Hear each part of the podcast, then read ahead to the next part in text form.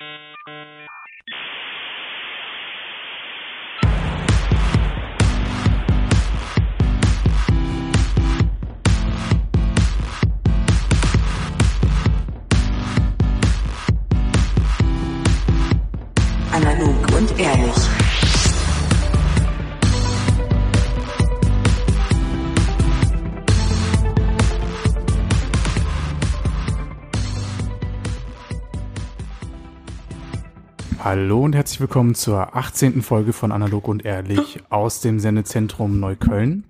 Und über die Schwelle zum Erwachsensein gehen heute Sophie, Oh, Volljährigkeit. Theresa Herrlich. und Sebastian. Es ist geschafft. Endlich 18. Wahnsinn. Das bedeutet einige Rechte, aber auch Pflichten. Wir sind auch strafmündig jetzt mittlerweile geworden. Das heißt, für schlechten Content, für Mikrofon Undisziplin gibt es jetzt mittlerweile Sanktionen. Aber das scheint Sophie hier gerade noch nicht zu beeindrucken. ähm, kurze Lagebeschreibung. Du hängst jetzt gerade in so einer Art, also du schwebst gerade so ein bisschen über dem Boden. Ne? ja. Also genau. Passt ein bisschen auf mit Kreislauf. Wir haben ja, Ja. auch schon was getrunken. Ja. Und Ja. dann lege ich lieber die Beine hoch, damit äh, ich nachher auch wieder aufstehen kann. Und äh, große Bewunderung, Sockenfarbe und Mikrofonfarbe. Wahnsinn, Heute oder? Eins zu eins. Der. Popschutz. Ich muss kurz Es auch noch mal hätte mein ein Mikro hier verstellen, ne? So. Ja, macht man auch einfach Vorne. mal während des Intros. Super Nee, aber Idee, kann man machen, ist ja, überhaupt kann man machen. kein Problem. Ist überhaupt kein Problem. Nein, ich bin auf der gleichen Tonhöhe geblieben, in der gleichen Entfernung. Das ist alles Du gar hast kein da Thema. absolut mein, mein Segen. Ich habe eine so sonore, gleichmäßige Stimme. Das ist, andere Podcasts neiden das auch oft. Das bekommen wir oft als Kommentar, dass sie meine Stimme neiden. Meine intellektuelle äh, Fähigkeit nicht so, aber die Stimme. Du bist auf jeden Fall die Stimme des Podcasts. Heute vielleicht ein bisschen angeraut als sonst. Mireille Mathieu, der Ich hörte, ich hörte, du bist ein bisschen erkältet. Ja, es ist richtig. Ich könnte demonstrativ jetzt abhusten an der Stelle. Das könnten wir ja rausschneiden.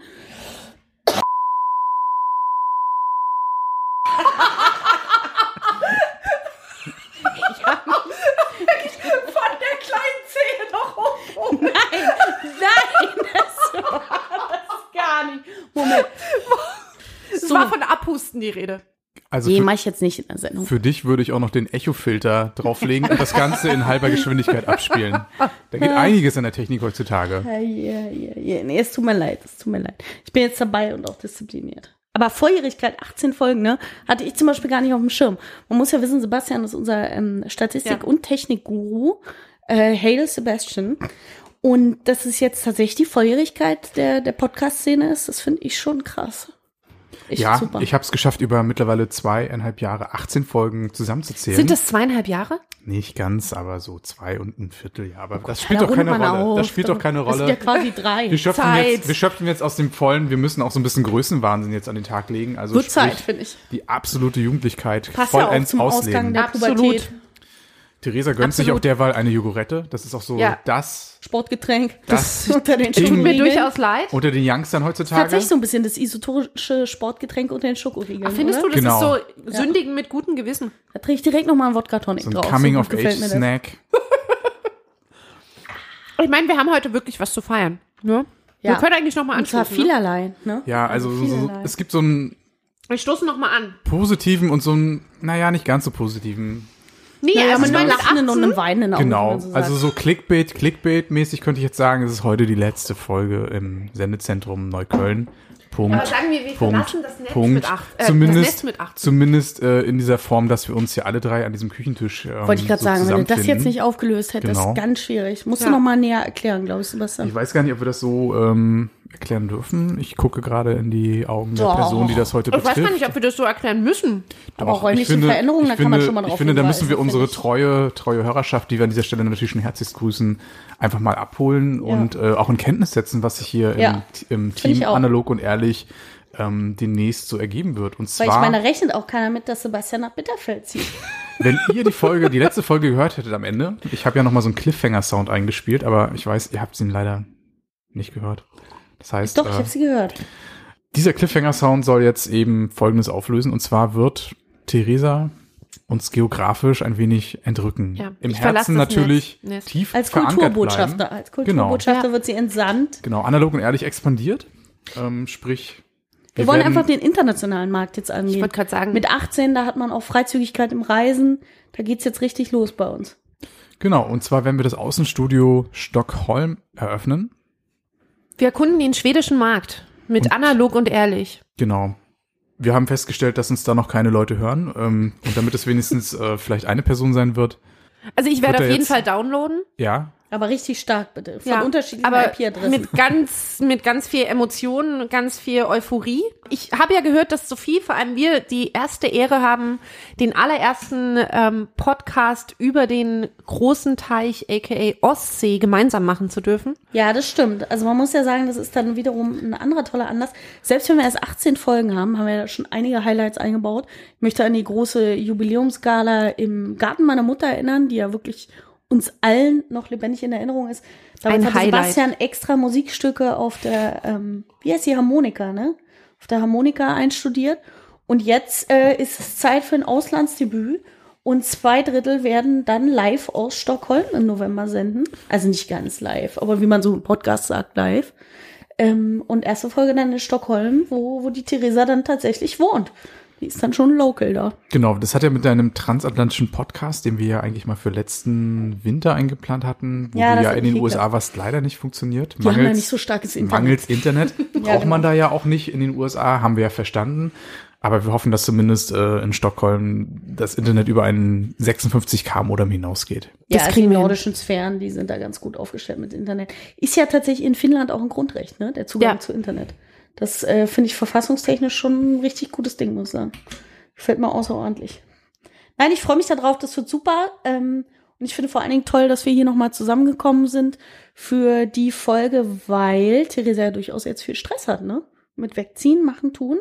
Da steht ja jetzt Ich weiß gar nicht, so an. viel Stress ist das gar nicht. Man denkt immer, Abschied, Abschied nehmen ist stressvoll. Ja, aber da ist ja viel zu tun, oder? Man muss einen Koffer packen, man muss nochmal feucht durchwischen. Nochmal mit dem Feudel schnell durch. nochmal das Knacks-Sparkassenkonto auflösen. So Vielleicht noch so ein paar Vokabeln lernen. Nee, aber tatsächlich, apropos Sparkassenkonto. Ähm, ich fand das sehr, sehr interessant, ähm, was ich wirklich auch an Kleingeld gefunden habe in den ominösesten Tiefen meiner Schubladen, Sofa. Ich weiß gar nicht, Sophie, ich habe dir ja auch einen Teil meines Arbeitszimmers vererben dürfen. Ja. Vielleicht solltest du da auch noch mal gucken, ob wirklich unter Nee, ich habe nichts gefunden. Nee, Ah. nee. Nee, nee, ich habe nichts gefunden. Ähm, aber ich fand es wirklich witzig, weil früher konnte man noch Kleingeld wirklich relativ einfach loswerden. Ich bin so ein bisschen an meinem Kleingeld gescheitert. Aber kannst du das nicht zusammenrollen und bei der Bank abgeben? Ähm, ich, also Rollen fand ich dann wirklich in dem Zeitpensum, was ich gerade auch wirklich habe, ein bisschen sehr schwierig. Ich habe mich dann für 10% Abgabe entschieden. Was heißt Und das? das, du gibst 10% des ähm, eingeschickten Volumens ab. An die Bank, das dass die das in einen Zählautomat kippen. Ja. 10 Prozent, what the fuck? Das ist ein bisschen Fall. krass. Ich war ein Nee. bisschen über, überrascht. Weil da Nee. kippt irgendjemand eine Plastiktüte in einen Zählautomat. Ja gut, der Und muss ist zu natürlich 10% unterhalten werden, beteiligt. Ne? Miete, Standort, Menschen, die das da reinschütten, das sind ja alles Kosten. Ne? Ich war so ein bisschen, aber am Ende war ich trotzdem sehr überrascht über die Summe, die man dann irgendwie doch an Kleingeld findet. Jetzt möchten wir Apropos bezahlen Kosten, hören. darf ich ganz kurz äh, reingrätschen, was mich völlig fasziniert hat. Ähm, ach so, ja, entschuldige. Nee, löst es gerne noch auf, Theresa. Also es waren tatsächlich, und man muss dazu sagen, es war nur Kupfer. Ja. Es waren 128,70 Euro. Wow. Und ich habe 10% abgegeben. Also, wenn man davon Ernsthaft? 10% Ja. Volumen spricht, dann spricht man auch von einer Schubkarrenladung. Da hättest du dir doch ein äh, Badezimmerflur damit, äh, ein Das war Badezimmerboden damit auslegen können. viel. Vor allem glaubt ihr gar nicht, wie schwer das war. Doch, das glaube ich. Ich habe nur eine Wahnsinn. Dose, wo nur Kupfer drin ist. Ja. Und die ist nicht besonders voll und die ist schon so sackenschwer. Also ich war so ein bisschen schockiert. Ich hätte nie gedacht, dass das so viel ist. Ich dachte mir so, ja, 40 Euro, 45 Euro werden das sein. Komm, hier. Aber dass man da Krass. wirklich auch echt einfach mal über 120 Euro mitmachen kann, ich find's super. Na, wie sagt man so schön? Es Ich mein, gut, für die Umzugskasse. Ne? Es sich. Wer den Pfennig nicht ehrt, ist äh, den Cent jetzt nicht wert. Also ne? Freunde, wenn's mal knapp wird, guckt in die Schubladen. Alles, was geht. Das lohnt sich. Das ist eine sehr gute Idee. Ähm, möchte ich kurz nochmal zurückkehren, weil ich ja äh, auch gerade einen Einfall hatte bei Zahlen. Und zwar wisst ihr, was es kostet, eine äh, bundesdeutsche Ampelanlage zu bauen und für ein Jahr zu unterhalten? Mhm. Das kostet tatsächlich 100.000 Euro.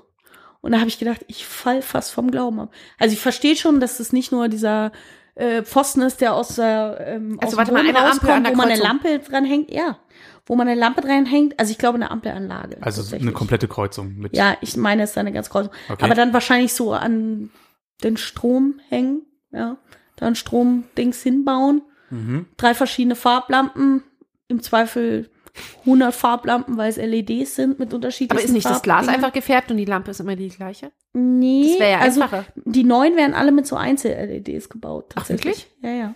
Hast du noch nie gesehen? Nee, ich finde ja in, in Berlin, was Ampeln betrifft, diesen Trend ganz süß, dass auf einmal das Gelb ein Stern ist oder ein Herz. Also habt ihr das schon mal gesehen? Ja, wo die Leute an den Rest Wo die, drumherum schwarz ja, ja, genau. Schwarz sprühen. Das finde ich irgendwie- eigentlich, da freue ich mich ja immer dran. Ampel Deutschlands Nee, steht? aber du wahrscheinlich. Sebastian? Bei dir um die Ecke? Nee.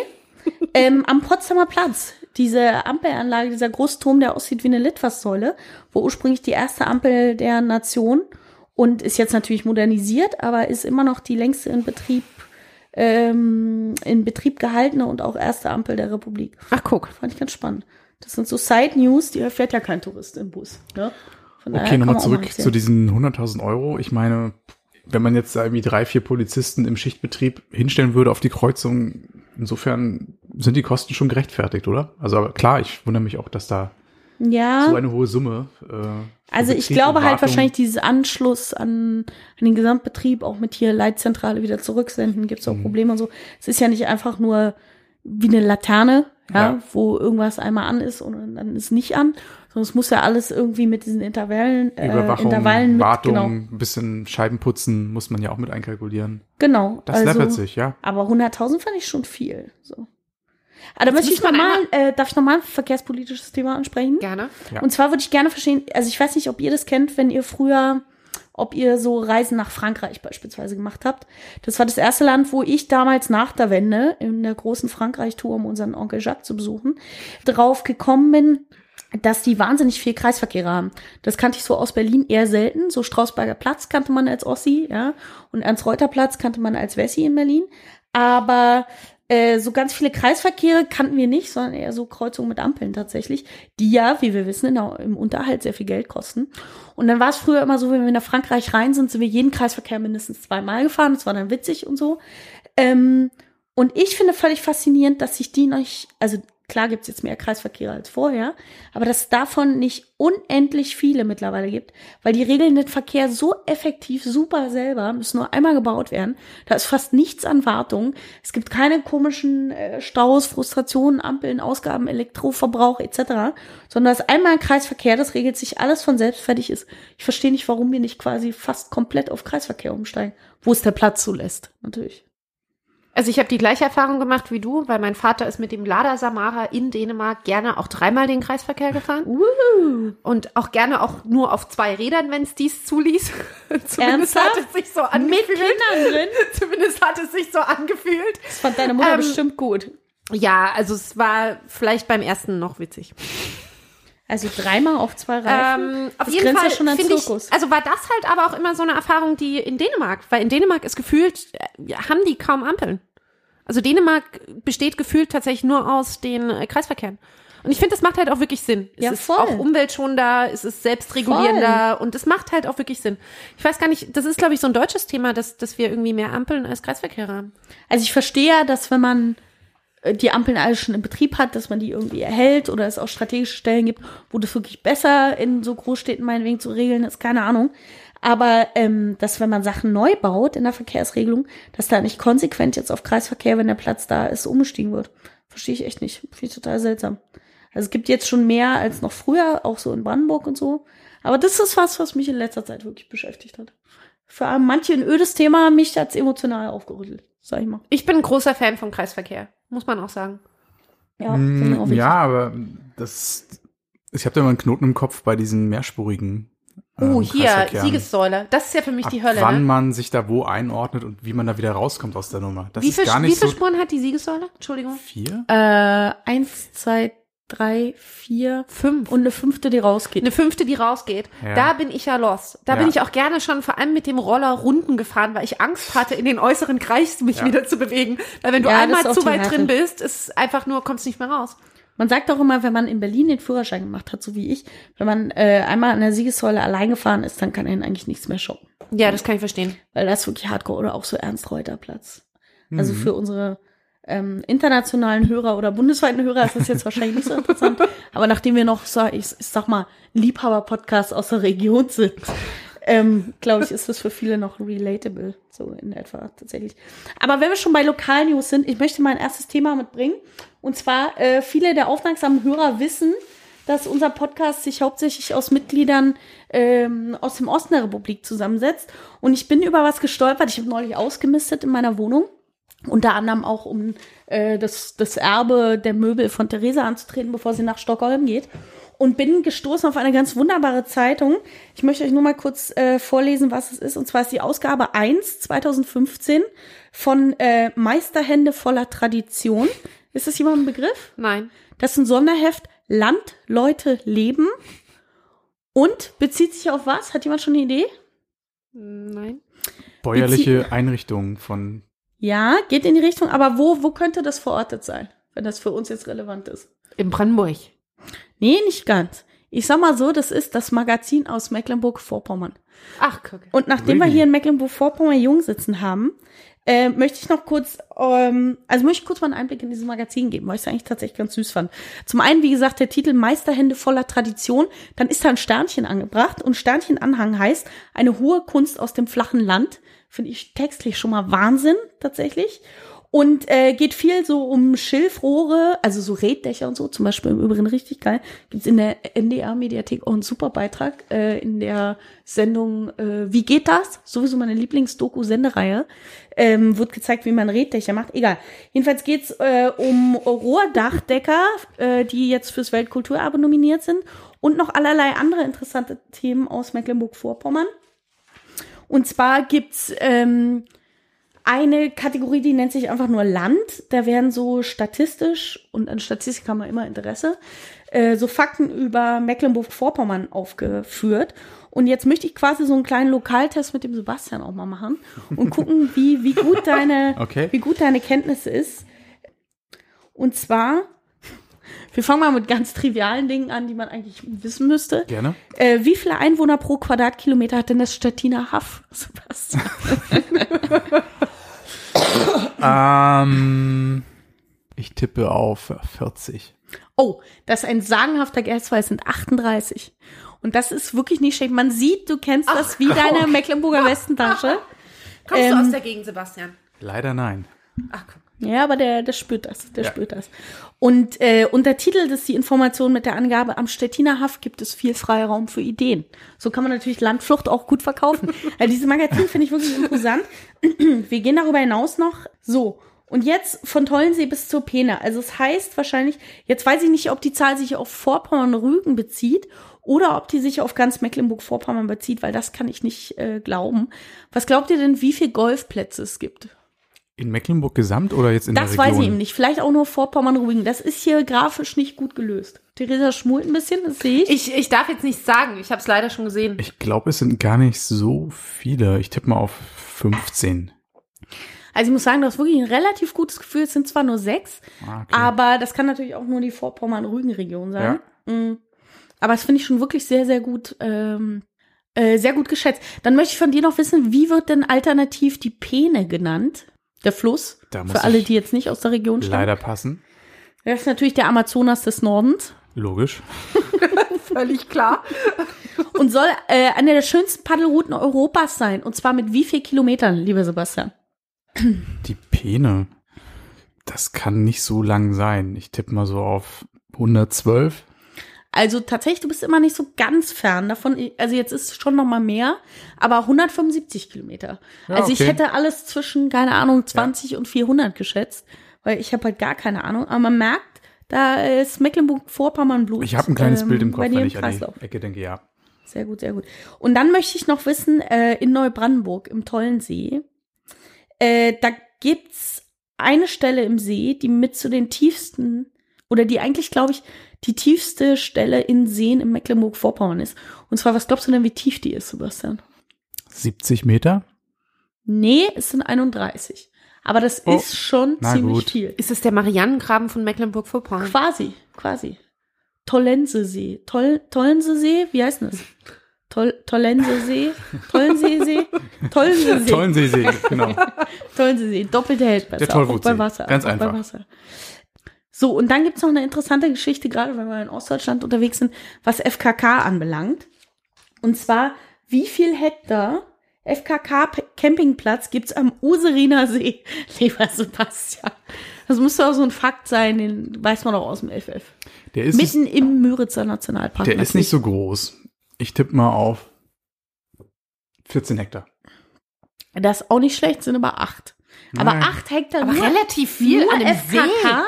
FKK. Acht Hektar FKK Campingplatz. Das ist äh, sehr viel. Voll. Gleich- Vor allem an einem See. Gleich neben, den, neben der Bisonherde äh, quasi angegliedert. Also es gibt viel Wildleben in der Region. Da ist eine Menge los. Hat Ja. nicht auch hier, ähm, wie heißt er von Titelthesen Temperamente? Der, ähm, nee, das ist ein, der hat in Brandenburg. Ähm, aber der hat der, hat der nicht auch Bison? Boah, nee, der- der hat der hat irgendwelche Rinder, so Special Rinder, ne? ja, genau, wie der heißt der Max- Kerl? Der hat hier so Max. Der Max- hieß früher der hieß- anders.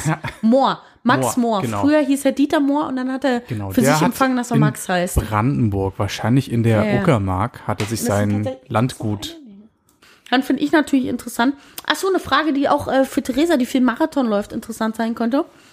Und zwar, was denn der Streckenrekord des Tollensesee-Marathons oder Tollensesee, was auch immer, mm, des Tollensesee-Marathons, äh, der nämlich einer der schönsten Landschaftsläufe Deutschlands ist, 2,18. der immer im Juni stattfindet. Der aktuelle Streckenrekord, du sagst 2018. Sebastian, was sagst du als Mecklenburg-Vorpommern-Jung? Ist schon sehr schnell, glaube ich. 228. Nicht schlecht, 2,44. 2,44, 56. Ja, die Mecklenburger gehen es ein bisschen langsamer an. Die gehen Man, das ein bisschen smoother. man kann Es ja auch, ist ja auch Da der schönste so- Landschaftslauf ja, so Deutschlands. oft da bleibt man öfter mal stehen, Lässt macht man ein ein Foto. Zeit, schaut genau, mal. schaut mal links, schaut mal rechts. Ja. Insta-Story. Berliner so Marathon ein bisschen hektischer. Genau, was so dazugehört. Ja, der ist ein bisschen schneller. So, dann haben wir noch zwei relevante Fragen. Die eine ist zum Bruttoinlandsprodukt in Neubrandenburg. Ich glaube, die machen wir gleich mal zuerst. Ne? Da haben wir die Finanzen geklärt. Und zwar das Bruttoinlandsprodukt in Neubrandenburg pro Einwohner liegt bei, ich gebe einen kleinen Hinweis, bevor ihr antwortet. Ja. Äh, die Vier-Tore-Stadt, wie sie auch genannt wird, ist im Aufwind und zählt zu den leistungsstärksten Kommunen im Osten Deutschlands. Das ist ein kleiner Hinweis schon mal. Ne? Bruttoinlandsprodukt Aber auch eine Falle pro Person. pro Person in Neubrandenburg. Das ist jetzt, das ist, glaube ich, die Stelle am Podcast, wo wir richtig Hörer ziehen. 25.000. Was sagt Theresa? Ah, nee, das ist weniger. Bruttoinlandsprodukt Neubrandenburg pro Kopf. Es sind Boah, 30.946. krass. es ist ja eine Kommune, die im Aufwind ist ne? Oh, und zu den leistungsstärksten Kommunen im Osten Deutschlands zählt. Jetzt müsste man mal überlegen, was, äh, oder nachschauen, was tatsächlich im Durchschnitt im Osten. Ja, das weiß ich leider nicht. Wir haben jetzt keine Vergleichsgrößen. Ach so, es gibt noch eine andere interessante Zahl, bevor ich zur letzten relevantesten Zahl komme, wie ich finde. Ähm, und zwar gibt's noch eine, wenn man den Fahrradweg D12, der müsste dem Sebastian eigentlich bekannt sein. Der kommt aufs Mecklenburg-Vorpommern und fährt viel Fahrrad. D12, das ist nicht nur ein Vitamin, das müsste äh, dir eigentlich bekannt sein. Und zwar führt der entlang von der Oder-Neiße bis zur Insel Usedom. Wie viel Kilometer hat der? 112. Theresa, du eine Idee? 230. Es handelt sich tatsächlich um 188 Kilometer. Something in the middle. Ja, voll. Äh, so, und jetzt für mich die relevanteste und auch letzte Zahl, damit wir zu einem anderen Thema übergehen können. Ähm, ich finde es aber wichtig, auch mal ein bisschen die Heimat vom Sebastian kennenzulernen. Ja, auf jeden und so Fall. Zahlen, die vermitteln nicht nur ein Gefühl, sondern eben auch Fakten. Und zwar die relevanteste Zahl für mich ist, wie viele, also die Gebeine von wie vielen Kämpfern vom ältesten bronzezeitlichen Schlachtfeld der Welt in, im Toll, Tollensetal oder Tollensetal. ich sag mal Tollensetal. Im Tollensetal, wie viele, also die Gebeine von wie vielen Kämpfern auf dem ältesten bronzezeitlichen Schlachtfeld der Welt, das muss man sich mal geben, ja. Das älteste bronzezeitliche Schlachtfeld der Welt. Von wie vielen Kämpfern wurden die Gebeine dort gefunden? Also zählen wir jedes Bein einzeln oder zählen wir Paare? Nee, die Gebeine von so und so viel Kämpfern. also wir zählen die Kämpfer. So Wir ganze Menschen, Kämpfer. auf die man schließen kann, ja. Genau. Singular 38. unterscheidbar. 38. 300. Es sind 124. Und das finde ich Das ist beeindruckend. eine Menge für eine Bronzezeit. Das finde ich wirklich beeindruckend. Ja. Das letzte, was ich jetzt nur noch von Sebastian wissen will, ist, wie sprichst du denn aus? Ist Tollensesee oder Tollensesee? Weißt du auch nicht, oder? Weiß ich leider nicht. Guckst mich fragend an. Ja, das ist Schade. genauso wie, wie, wie dieser äh, Demenzsee, den man auch als Demenzsee äh, aussprechen kann. auch ein, ein kleiner See in Mecklenburg-Vorpommern. ist ein bisschen wie eine Sickergrube, wo das Wasser immer weggeht. Uh, ich weiß gar nicht. In der Tat wirklich nur ein ganz, ganz kleiner. Okay. Na gut. Jedenfalls äh, bin ich da drauf gestoßen, fand es interessant, dachte, ich bringe das mal mit. Wir sind ja auch ein Bildungspodcast. Ja, also Wahnsinn. Und äh, den Auftrag müssen wir zwischendurch schon auch mal neben all der Plauderei und dem Quatsch und Jux, ähm, haben wir auch einen Bildungsauftrag, den wir mal wahrnehmen Nee, müssen. das schlägt ja auch so ein bisschen eine Brücke zwischen Stockholm und Berlin. Das ist ja so dieses Bundesland, was du dann regelmäßig überfliegen wirst oder musst oder Was ich regelmäßig überfliegen Da kann man werde oder halt auch tatsächlich passiere, ja, um zur Fähre zu kommen, fahre ich sehr lange durch Mecklenburg-Vorpommern. lässt sich nicht vermeiden. Sorry. Das ist wirklich, ist aber halt auch Bis ein bisschen Elon Musk- ne? Vielleicht also kommt seid ihr irgendwann schon Elon Musk und baut einen Tunnel von Berlin nach Stockholm. Und dann kannst du in zwei Stunden auf so einem Hyperzug nach Stockholm vielleicht. So wie er es in Das L.A. machen gut. will. Habt ihr schon mal gehört? ja, ja. Voll krass. Bin ich sehr gespannt. Ja. Habe ich tatsächlich auch gesehen, finde ich sehr spannend. Ja, Ich glaube nur nicht, dass es funktionieren wird. Der macht eh irre Sachen. Ich glaube auch, ich würde mich gut mit dem verstehen, wenn wir uns mal treffen. Aber das glaube ich auch bei John Cusack. Ich gehe immer noch davon aus, dass wir heiraten. Wir müssen uns nur mal treffen. So. Aber gut, das ist äh, für eine ganz andere Stelle des Podcasts mal gedacht. was habt ihr denn am Team dabei, Freunde?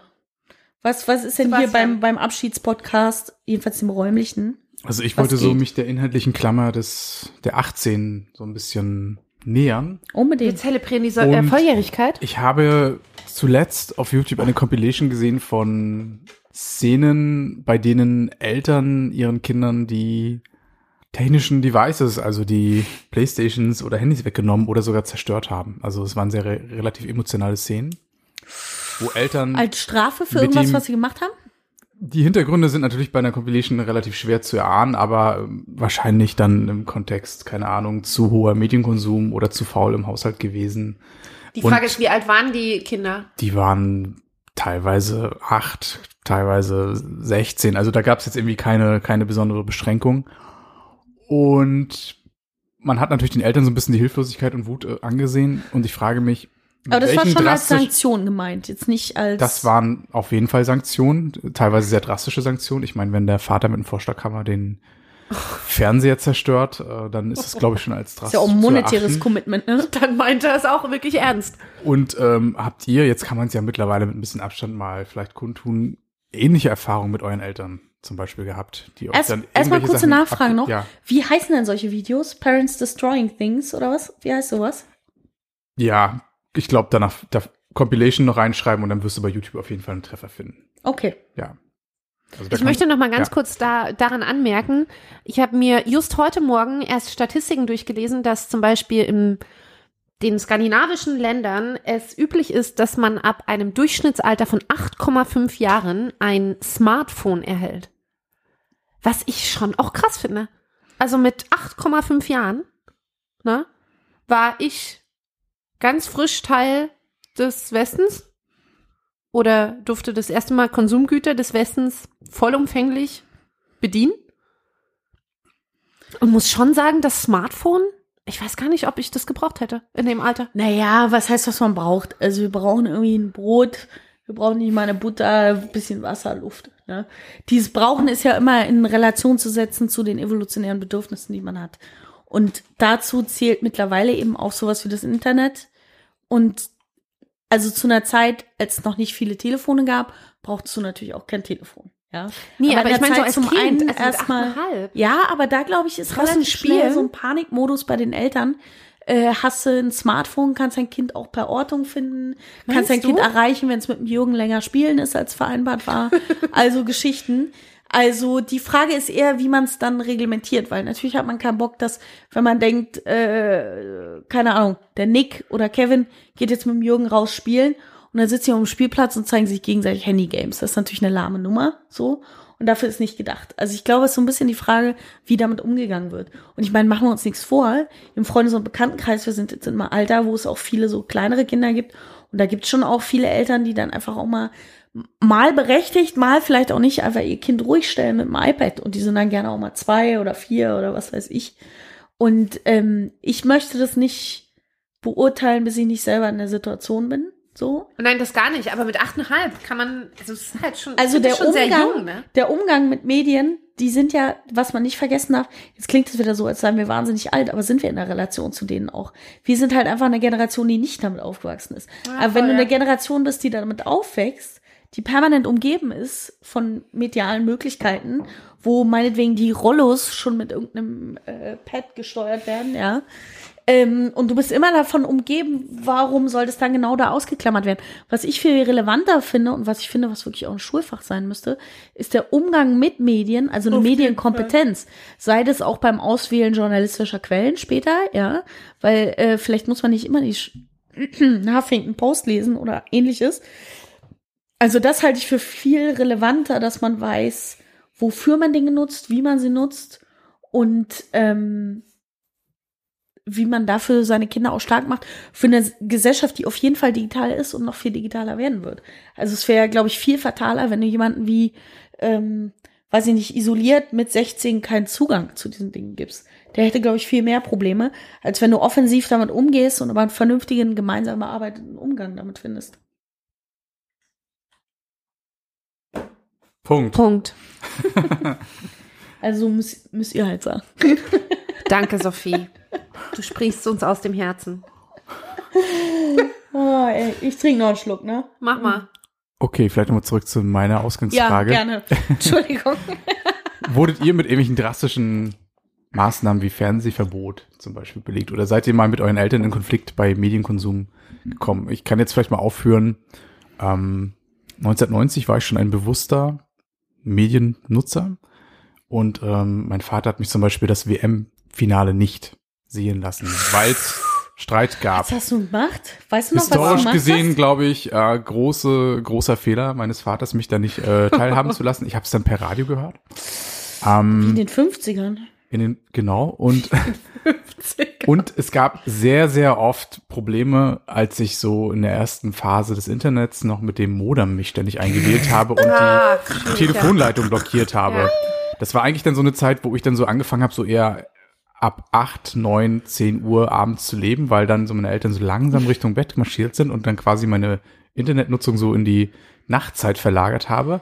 Oh. Aber am Wochenende hatte ich natürlich schon Lust, schon mal so tagsüber im Internet zu bleiben. Natürlich war man dann mit einer Analogleitung nicht mehr anrufbar und das hat natürlich schon sehr oft zu dramatischen Szenen geführt.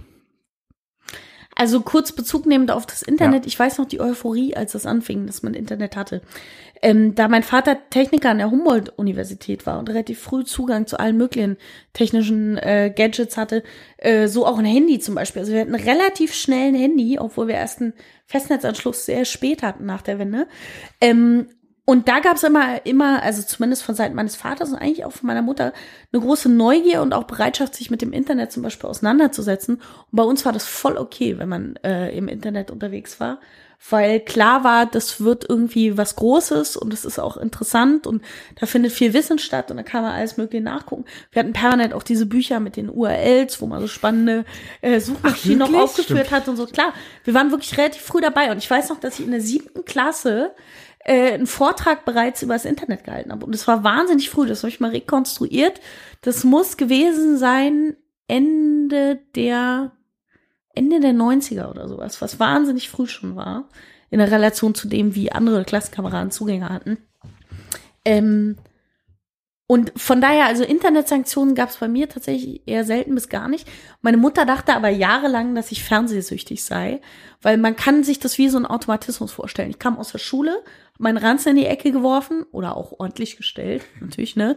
Äh, aus Respekt vor den Gütern, die einem da äh, gegeben wurde. Und bin dann, äh, habe mich tatsächlich richtig vor die Glotze gesetzt, eine Tiefkühlpizza gemacht, so. Meinem Bruder, hab Sailor Moon geguckt, hab die Kickers geguckt, Ja. hab Arabella geguckt. Also war einmal die Glotze an, hat die geglüht, bis die Eltern nach Hause kamen. Und im besten Fall darüber hinaus, wenn die noch im Garten was gemacht haben und man sich verstecken konnte. Die cleverste Theorie war immer, wenn die nach Hause kamen, hat man kurz vorher ausgemacht, weil man hat die schon am Schlüssel gehört. Äh, hatte natürlich schon längst ein Schulheft oder so rausgezogen, was man dann auch da rumliegen hatte. Da hat man dann drin geschmökert. Dann sind die raus in den Garten. dann sind die raus in den Garten, haben was gemacht und zack war die Glotze wieder an. So. Heute weiß ich, dass Eltern auch mit äh, Hand auflegen auf dem Fernseher Wärme getestet haben, um genau sowas zu verhindern. Aber äh, mir wurde schon ab und an tatsächlich Fernsehen verboten, weil meine Mutter wirklich Angst hatte, dass ich wahrscheinlich nie, und das kann man sich heute nicht mehr vorstellen, sozial anknüpfen kann. Oder Dinge lernen, wo du Interesse irgendwie an Wissen jenseits davon hätte. Also es hätte nicht ferner der Wahrheit sein können. Ich will mir gar nicht vorstellen, was passiert wäre, wenn du gar kein Fernsehen hättest gucken dürfen. Wie sozial du dann Das wäre krass. Ja. gewesen worden wärst. Das wäre vielleicht wirklich krass. Aber vielleicht bin ich, äh, vielleicht ist die große Sehnsucht aus der Kindheit, äh, so hypersozial dann zu agieren, in das Erwachsenenleben geschwappt. Vielleicht bin ich jetzt quasi, ist es das soziale Bäume hochklettern, was ich jetzt gerade mache. Von daher, ja, wurde verboten, aber nur Fernsehen. So. Bei dir, Theresa? Das hört sich alles ein bisschen verrückt an. Ich als eigentliche Sporty Spice habe nicht so viel Option gehabt, Fernsehen zu gucken. Also ich kann mich noch an, wie hieß sie, Mareike Amado mit die Mini-Playback-Show Oh, an einem. Freitagabend erinnern. Und wenn die Blümchen mal nicht auf Tour kamen, Ja, dann kannst genau. du für die Blümchen einsprechen. das fand ich so Wahnsinn. Jedes Mal. Ah, die Outfits, ne? Also, sorry, wirklich. Hammer. Die ich wollte immer in die. Zauberkugel. Ich fand's Wirklich, so geil. ich wollte immer in die Zauberkugel. Gibt's das das war mein YouTube? größter Das muss ich Fan. Ja, doch gibt's Bestimmt, tatsächlich. ja. Gibt es. Ähm, und ich wollte immer in die Zauberkugel, aber ich wollte nur in die Zauberkugel und nie singen. Also das danach, das war mir immer zu peinlich. Aber wirklich einmal mit der Mareike Amado dastehen und Zaubertürchen genießen. Die hat das aber auch ganz süß und charmant gemacht. Hat ich sie? fand die wirklich nett. Ähm, das war aber für mich die größte Fernsehstrafe, die du mir tatsächlich geben konntest, weil Freitagabend war der einzige Abend, also es war eigentlich fast der einzige Tag, außer der lila Launebär, dann zumindest in frühen kindheitlichen Tagen, den man mir hätte verbieten können. Und also wirklich dadurch, dass wir eigentlich nur draußen und am Sport machen waren, war so Fernsehen nie ein Thema. Also ist auch heute noch selten bei mir. Also die haben wahrscheinlich als Kind auch Dinkelkekse und so geschmeckt, oder? Du bist wirklich absonderlich. also was, was halt wirklich Also krass als ist. Kinder hätten wir uns nicht verstanden. Ich bin Also froh, ich, dass wir uns spät Was ich wirklich haben. krass fand, ich, ich weiß noch, wie ich immer so wahnsinnig schockiert vor Süßigkeitsschubladen bei Freundinnen stand. Komm, jetzt lügst du doch. Nein, wir hatten jetzt. sowas nicht. Meine Eltern haben immer die Schokolade rausgeholt, wenn wir im Bett waren. Ansonsten hast du einen Schluck Wasser, Fencheltee und einen Apfel in die Hand gereicht Oh, bekommen. ich und hätte das war voll das völlig gestörte okay. Verhältnis zu meinen Eltern. Wir, wir hatten, Also- ich nehme Ihnen das nicht übel tatsächlich. Wenn ich mir Theresas Kinderzimmer vorstelle, dann komme ich in einen Raum mit Boden, Freudlos geschmückten Bodenmatten, ähm, Reckstangen, ja, genau. Und Medaillen an der Wand. Medizinbällen, mit denen du spielen darfst. Und eine Sprossenwand, so zum Nee, ich Spielen. hatte, nee, ich hatte auch schon viel. Also ich muss auch dazu sagen, meine Eltern waren da auch sehr streng. Vor allem, also mein Vater, was mein Vater wirklich als Bestrafung mal gerne gemacht hat, ist, schreibt, wenn wir Schreibtische nicht aufgeräumt haben, was ich nie konnte, hat mein Vater einer dieser großen 50 Liter Mülltüten genommen und ist einmal mit diesem Arm komplett über diesen Schreibtisch, hat alles, also sogar deine nagelneu gekauften Füllerpatronen in diesen Mülltüte reingekippt und hat die wiederum dann aus dem Fenster rausgekippt. Was wirklich fies war, weil du Bitter. hast dann jede einzelne Tintenpatrone im Gras irgendwie aufsammeln müssen. Das war, das war schon ein bisschen, das war, das war eigentlich die schlimmste Strafe. Und Bitter. Mini-Playback-Show nicht schauen. Aber ansonsten hatten wir, ich weiß nicht, es gab da eine Phase, wo du halt wirklich Rain Man gezockt hast ohne Ende am Computer. Was ist das? Kennst du das nicht? Das Nein. Ist so ein, so ein, okay, wow. Ähm, das Ich ist kenne so ein, Rainman mit äh, hier. Ray, Rayman? Hieß das Rain Rayman? Man kennst, mit, kennst du das äh, noch? Tom Cruise Dieses und kleine, Dustin witzige Hoffman. Männchen, was ein Computerspiel war. Das war zeitgleich mit Hugo. Hugo, Computerspiele, hallo? Also ich habe Winter Games noch aktiv in Ja. Erinnerung. Oh, das Indiana Jones. schön. Prince of Ey, Winter Persia, Games war viel zu Super Mario aufregend. Brothers. Auch Ja, stark. okay, auch das schön. war später. Auch schön. Aber da, da, das wurde uns irgendwann verboten, weil meine Schwester und ich uns wahnsinnig gestritten haben Aha, dabei. aha, das ja. war wirklich ein Streitpotenzial. Da gab es dann auch Computerverbot. Aber ansonsten, nee, wir waren da nicht so, man konnte uns nicht so bestrafen mit so Fernsehen und Computer. Weil ihr ja ständig Sport gemacht habt. Was ich aber tatsächlich Ja. wahnsinnig genossen habe, ist, wenn ich krank war, immer Arabella Kiesbauer und Ricky zu schauen. Oh, Ricky war, Ricky war der, äh, der junge, dynamische, der immer auch nicht wusste, wie er die Leute vorstellen und äh, gucken, was Problem ist. Ja. Ja. Das, der hatte auch dieses Ad absurdum von Deutschland, also wirklich als Talkshow ähm, Publikum da sitzen. Das fand ich immer sehr witzig. Da war Kranksein auch okay. Da habe ich Fernsehen Ricky. geguckt. Der Ricky. Das war etwa die Zeit, wo kurz danach Andreas Türk kam, in den ich Ja. hemmungslos verliebt war. Wurde dann irgendwann in einem Interview gesagt, ich habe ich, ich habe ein Déjà-vu, habe ich das schon mal erzählt? Und dann wurde irgendwann in einem Interview mal erzählt äh, von ihm, dass er so ein, äh, was war das, ein VW Golf oder so hatte. Ja, dass er ein Golf hatte, diesen bunten. Kennt ihr den? Der, wo die Tür grün war, Ja, dann war. Heckscheibe gelb, Ach ja, stimmt. irgendwas, bla bla bla bla. Ja. bla. Und ich habe mich ab da nach jedem bunten Scheiß Golf umgedreht, weil ich dachte, vielleicht fährt der Andreas Türk mal vorbei. Und habe ohne Scheiß in jeden bunten Golf geguckt, noch bis ich fast erwachsen war, so weil ich dachte, vielleicht sehe ich einen Andreas Türk noch mal. Und zudem wollte ich immer mal in die Sendung. Hat aber nicht geklappt. Weil ich natürlich dachte, genau wie jetzt mit John Cusack, wir müssen uns eigentlich nur treffen. Dann ist klar, dass Ja. wir uns gut verstehen. Sophie, das Und wird. verlieben. Das Ja. wird. Ich bin da ganz positiv. Also ich finde das ganz gut tatsächlich. Aber Sebastian, wie war es denn bei dir? Schlimme Sanktionen oder was? Und jetzt ausgelebt darin, dass du Technik-PM geworden bist, dass du zu jeder Zeit Zugang zu Internet, Fernsehen, alles Mögliche hast.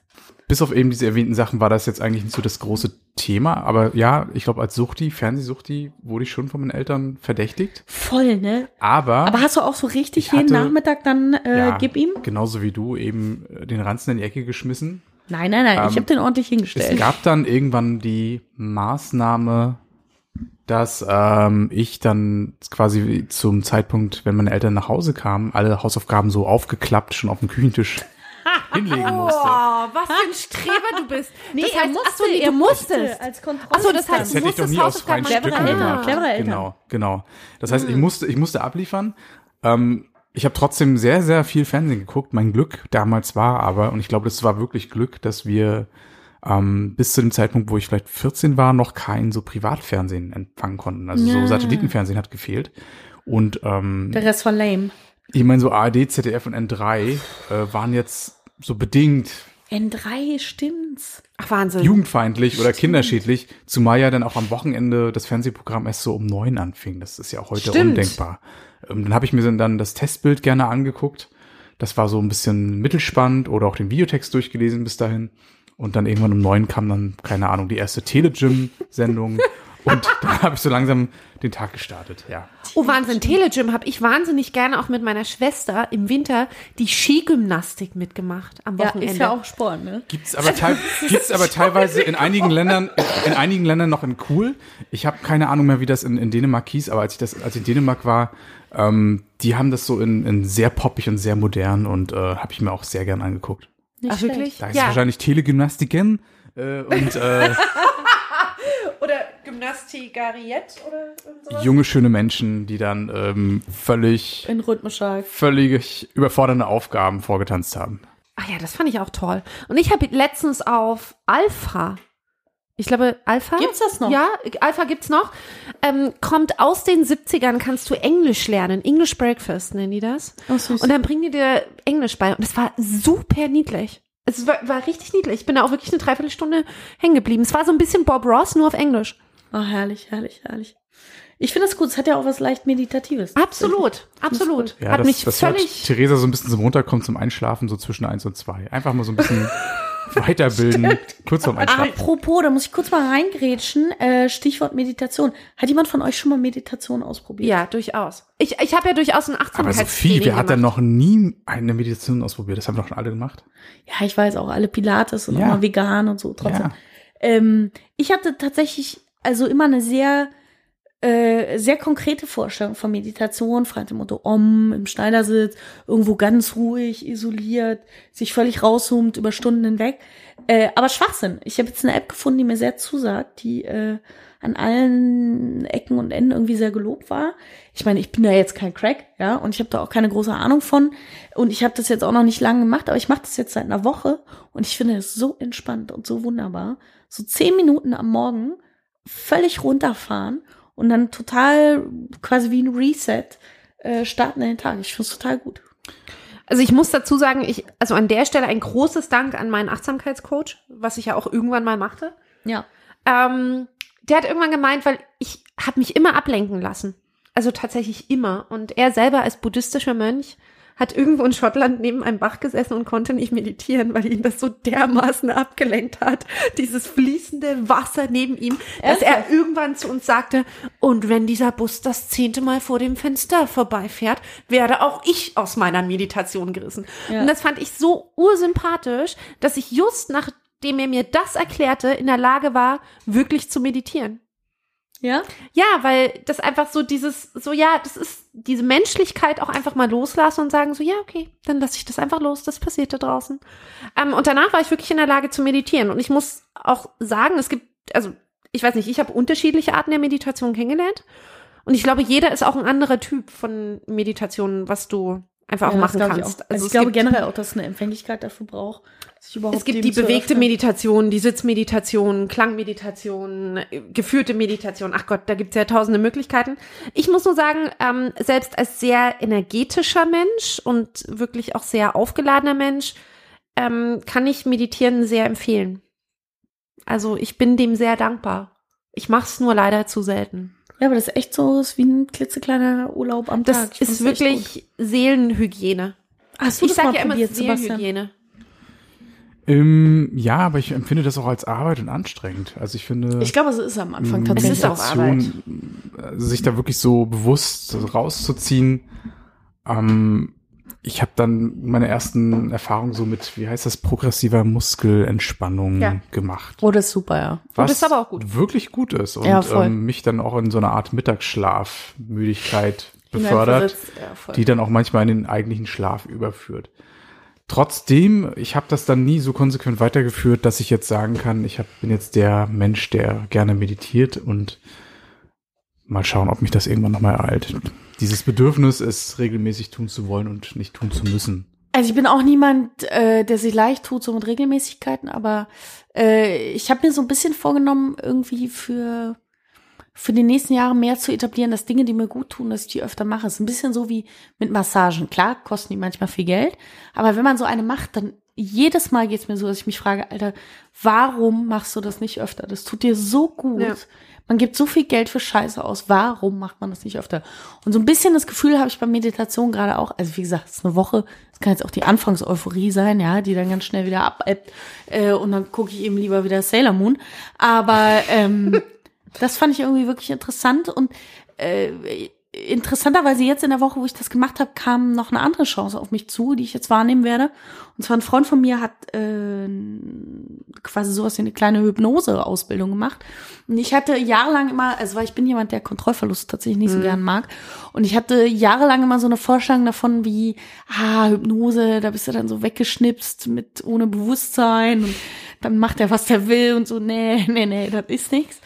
Ähm, und der hat mich jetzt in Anführungszeichen überredet oder mir angeboten vielmehr und dem traue ich tatsächlich auch, das mal mit mir zu machen. Und das werde ich jetzt mal nächste oder übernächste Woche machen. Ach wirklich? Und äh, mir mal Aber mit anschauen, wie das ist. Zweck?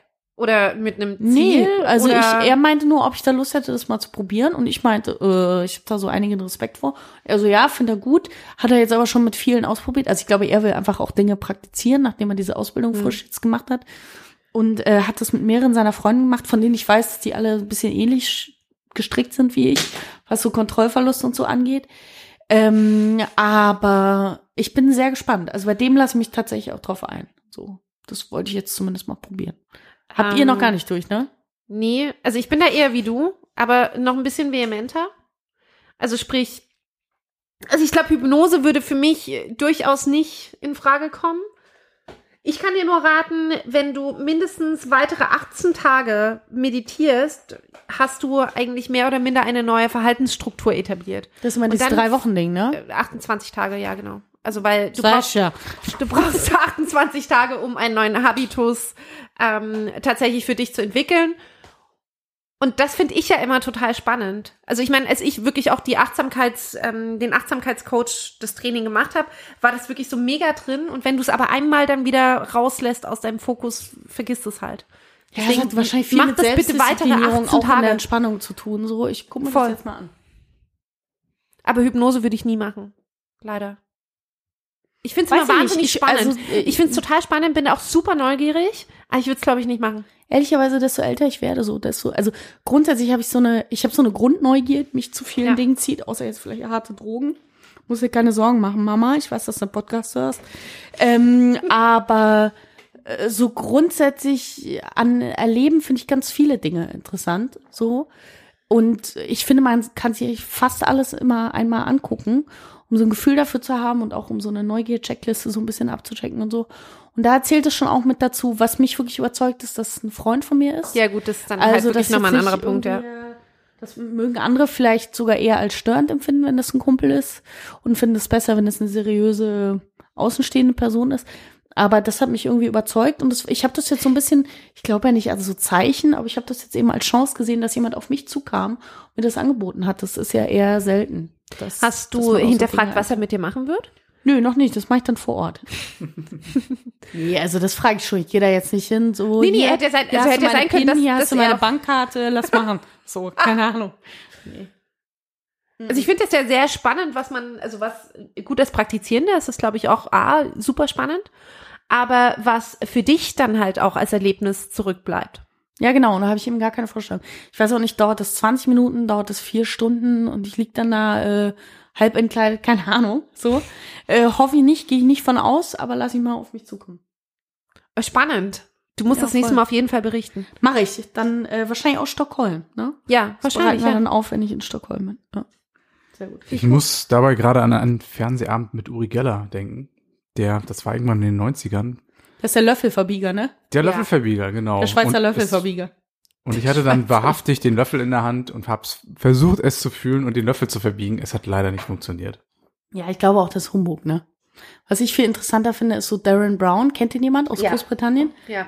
Ein unfassbarer Typ, der macht so Wahnsinn. ein NLP und das finde ich ja total Ja. interessant.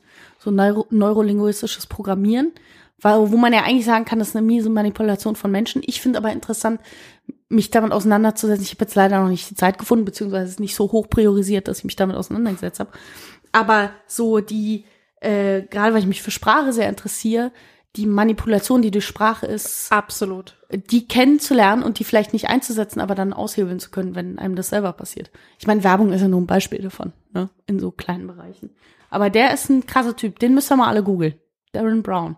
Den äh, machen wir einfach in unsere Kommentarnotizen oder Sendungsnotizen. Verlinken wir ihn einfach mal. Ja, das finde ich eine gute Idee.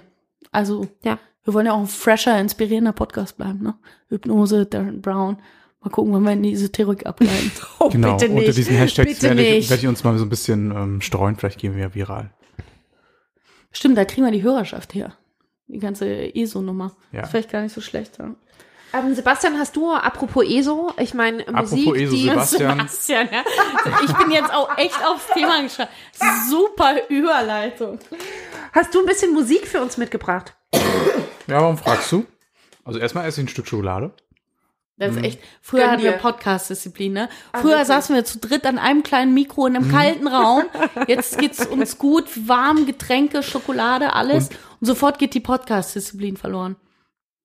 Und nach Ich meine, Barbara Folge, Schöneberger hat immer mit offenen Entschuldigung, dass ich dich gerade Ja. unterbreche, ist eigentlich auch sehr unhöflich. Aber Barbara Schöneberger, Das und das fand Podcast. ich ja immer wahnsinnig interessant, die hat ja immer mit vollem Mund gesprochen, die hat immer in der Sendung gegessen, die hat immer getrunken. oder was? Nee, also hier blondes Gift. Ach so. Da hat sie doch immer, also wirklich, es gab immer Essen, es gab immer Getränke und ich fand das ursympathisch.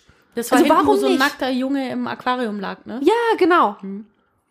ich meine, hey, unser letzter Abend. Wir trinken hier Ja, es ist ein Man, man gemütliches kann sagen, Beisammen. Ja, doch, das kann man schon mal machen. Ich pfeife mir gerade einen Ritter Sport rein. Ähm, und ich verspüre Aber es das ist natürlich eine. Zumutung für den Hörer, ne? Ja. Das muss man schon mal sagen. Nee, das müssen die jetzt mal mitgehen. Und auch in der letzten Folge hat einer von euch beiden relativ Ja, das war oft ich. mit vollem Mund gesprochen. Ich habe, ich habe sehr oft mit vollem Mund gesprochen. Du hast gegessen das war, ja, das, Podcast? ja, und das war Warum? mir super unangenehm. Und vor allem habe ich das bei dem letzten Review-Prozess erst mitbekommen. Und dann dachte ich mir so, Sebastian, kannst du es rausschneiden? Da- dann, genau. Das war aber ein bisschen. Schneide Theresa komplett raus. aus ja, genau. Man hätte mich wirklich fast komplett rausschneiden müssen, weil ich habe die ganze Zeit. Sebastian und Sophie. Sebast- Sebastian und Sophie, der philosophische Ja Schlag. gut, falls ich mich mal, falls das Internet in Stockholm nicht geht. Für die nächsten Folgen. Machen wir nur Schmatzgeräusche und Sebastian und ich reden. ja, ihr schneidet einfach rein. Das ist eine sehr schöne Idee. Ja, aber äh, das mit der Musik finde ich zum Beispiel auch eine gute Idee. Oder bist du Ja. emotional noch nicht an einem Punkt, wo du Musik hören Nö, also äh, können wir gerne abspielen. Äh, heute mal etwas nicht klubbiges, aber vielleicht ein bisschen was, mh, vielleicht eher so elektronisches. Ich Ah, weiß find nicht, ich gut. Sagt euch Kraftfutter Mischwerk. Ja, Etwas. natürlich. Das ist ja ein Mensch, der vielleicht eher durch seinen Blog bekannt ist und das, was er so im Social Media Kontext betreibt. Ja, darf ich ganz kurz was dazu sagen? Ja, gerne. Ähm, danke Kraftfutter Mischwerk hat mein Freund just ähm, Dirty Talk mit Alexa geführt. Was so ein bisschen, was ich so ein bisschen schwierig fand, weil mein Algorithmus bei Amazon Well. ist jetzt so ein bisschen zerstört, weil Alexa immer noch auf meinen Namen an, ähm, angemeldet ist. Aber wir werden das, wenn du in Stockholm bist, Sophie, werden wir das einmal machen. Wir werden mit Alexa reden. Ähm, und wir werden auch tatsächlich Dirty Talk mit Alexa führen, weil Kraftmutter, äh, Kraftfuttermischwerk wirklich st- Kraftmutter.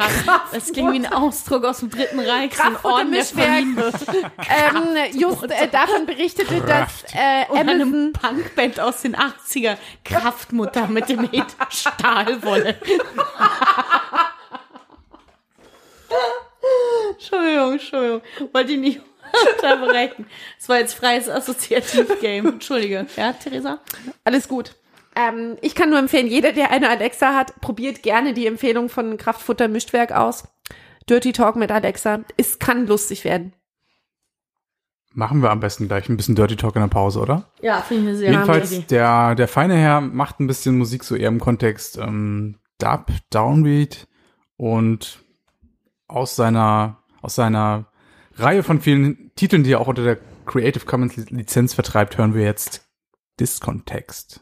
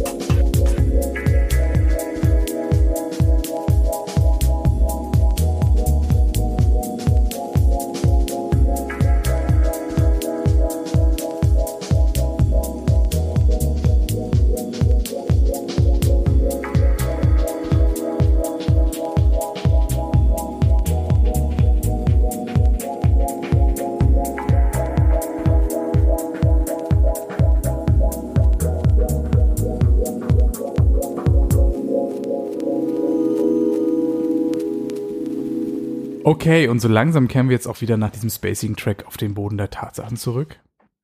Haben wir noch ein Thema? Sebastian, hast du noch ein Thema? ne? Na, ich spiele mal gleich mit dem Ball zurück. Theresa, ich glaube, du hast dich heute noch nicht so mit Themen ähm, blicken lassen. Nee, das stimmt, aber ich habe auch viel zu tun. Ja, aber gerade dann müssen dich doch viele Dinge beschäftigen, die du mit uns teilen Ja, willst. eigentlich schon. eigentlich schon. Ich leite das jetzt mal her. Ich habe eher so pragmatische Themen mitgebracht. Nämlich, was ich gerade. Wie schmeckt denn die äh, Oh, die Honigsalzmandelmischung sind im? Übrigen super. Warte mal. Ich hoffe, da ist kein Gluten. Ich meine, ich fühle das jetzt einfach vor, dass ich mit Vollmond weiterspreche, oder? Wie bei der letzten Folge. Das Das passt. ist eigentlich schon echt unhöflich. Naja. Ja, Theresa. Also, ich habe mich ja die letzten Wochen tatsächlich sehr viel mit Besitzabgabe beschäftigen müssen. Mhm. Im Sinne von In Kasse. weniger in Kasso, mehr in, ja, so Sachen abgeben. Von Möbel bis ähm, Klamotten bis Bücher, alles. Und ich wollte fragen, wie ihr das eigentlich tatsächlich macht. Weil ich glaube, da gibt's ja die unterschiedlichen Mechaniken, irgendwie, was ich gelesen habe, die 5-Sekunden-Regel, die dreimal aussortieren, Häufchen-Methode, was auch immer. Wie schafft ihr es wirklich, das Wichtige vom Unwichtigen zu trennen? Und ist das überhaupt notwendig? Also ich meine, ich hätte es nicht gemacht, wenn ich tatsächlich weiter einfach in der Wohnung geblieben wäre. Also, ich halte das für notwendig, weil ich finde, dass Besitz auf Dauer belastet. Das macht mich unfrei. Ich finde das ganz unangenehm und ich habe auch das Gefühl, weil ähm, für mich steht unter der Rechnung des Besitzes, dass alles, was ich habe, hat einen bestimmten monetären Wert und Geld ist im Prinzip die Zeit, die ich dafür aufwende, etwas zu haben. Also Geld steht in unmittelbarer Korrelation zu der Lebenszeit, die ich dafür investiere, mir das leisten zu können. Und das hat bei mir nochmal so ein Bewusstsein freigeschaltet, dass ich keinen Bock habe, für unnötigen Erdölscheiß irgendwie meine Lebenszeit zu vergeuden. Und darüber hinaus, was so Sortiermechanismen angeht, habe ich mich mittlerweile darauf festgelegt, dass ich alle Dinge, die nicht entweder saisonalen Nutzen haben, also wenn eine Snowboardhose, wenn ich die im Sommer aussortiere, das halte ich nicht für klug, ähm, die entweder saisonalen Nutzen haben, nostalgischen, hochgradig emotionalen oder wirklich einen Nutzwert, dann fliegen die raus mittlerweile. Da werde ich auch zunehmend radikaler und das mag in meiner Wohnung noch nicht so aussehen, liegt aber zum einen daran, dass ich nicht so viel Wohnraum habe und zum anderen daran, dass ich mich schwer damit tue, Dinge wirklich wegzuschmeißen, weil ich finde, jedes Produkt hat einen Wert. Das heißt, ich versuche die entweder zu spenden oder zu verkaufen oder zu verschenken. Und das braucht einfach Zeit und Organisation. Aber ähm, ich habe irgendwo neulich in einem Finanzratgeber gelesen, dass das erste, was sie empfehlen, um einen Kopf frei für Investitionen oder allen möglichen Krempel zu haben, ist, sich von 50 Prozent seines Besitzes zu trennen. Und das finde ich eigentlich eine machbare Variante. Es dauert und es ist auch okay, weil klar bin ich manchmal genervt, wenn viele Sachen rumstehen.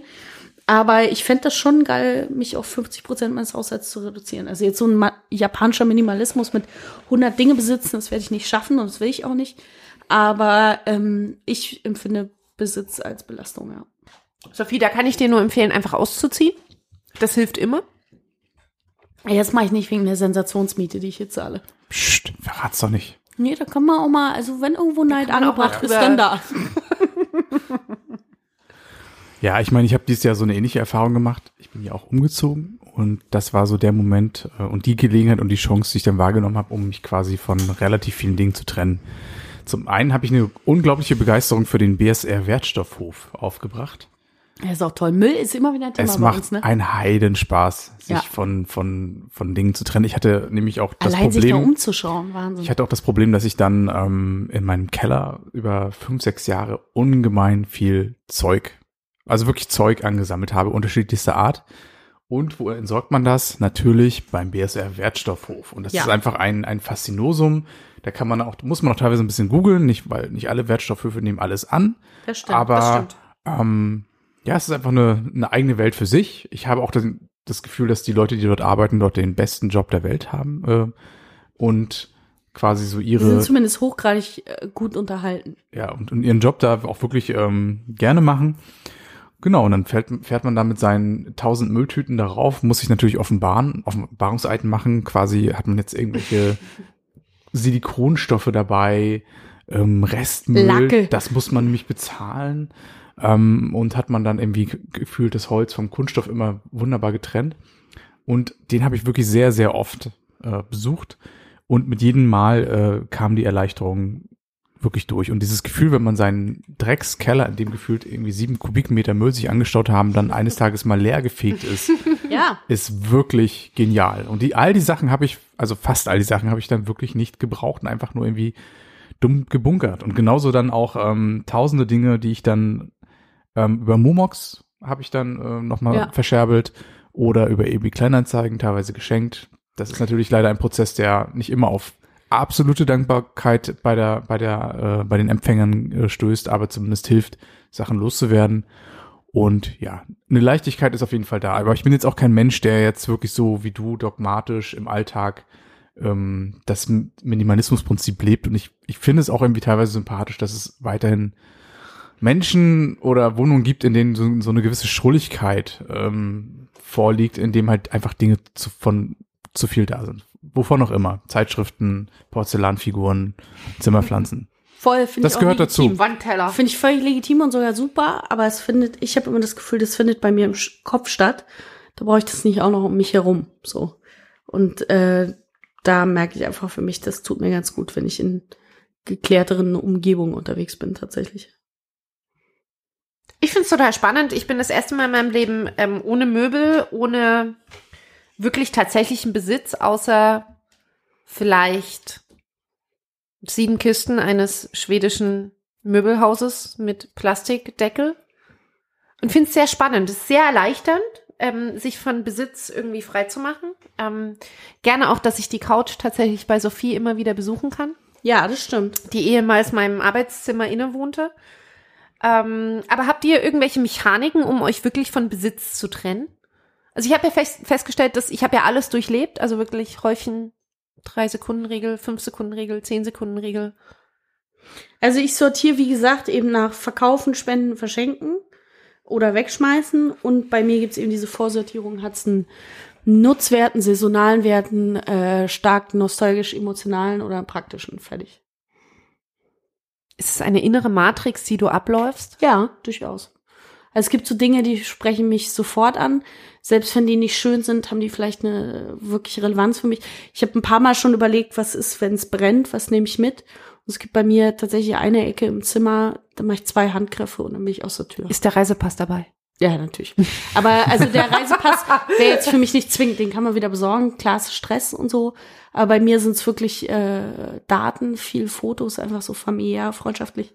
Ähm, ein paar äh, so Aufzeichnungen, so nostalgische Dinge, die mit meinen Großeltern zusammenhängen. Ähm, so ein bisschen Papierorga und das ist dann auch. Also wirklich in einer Ecke? Ja.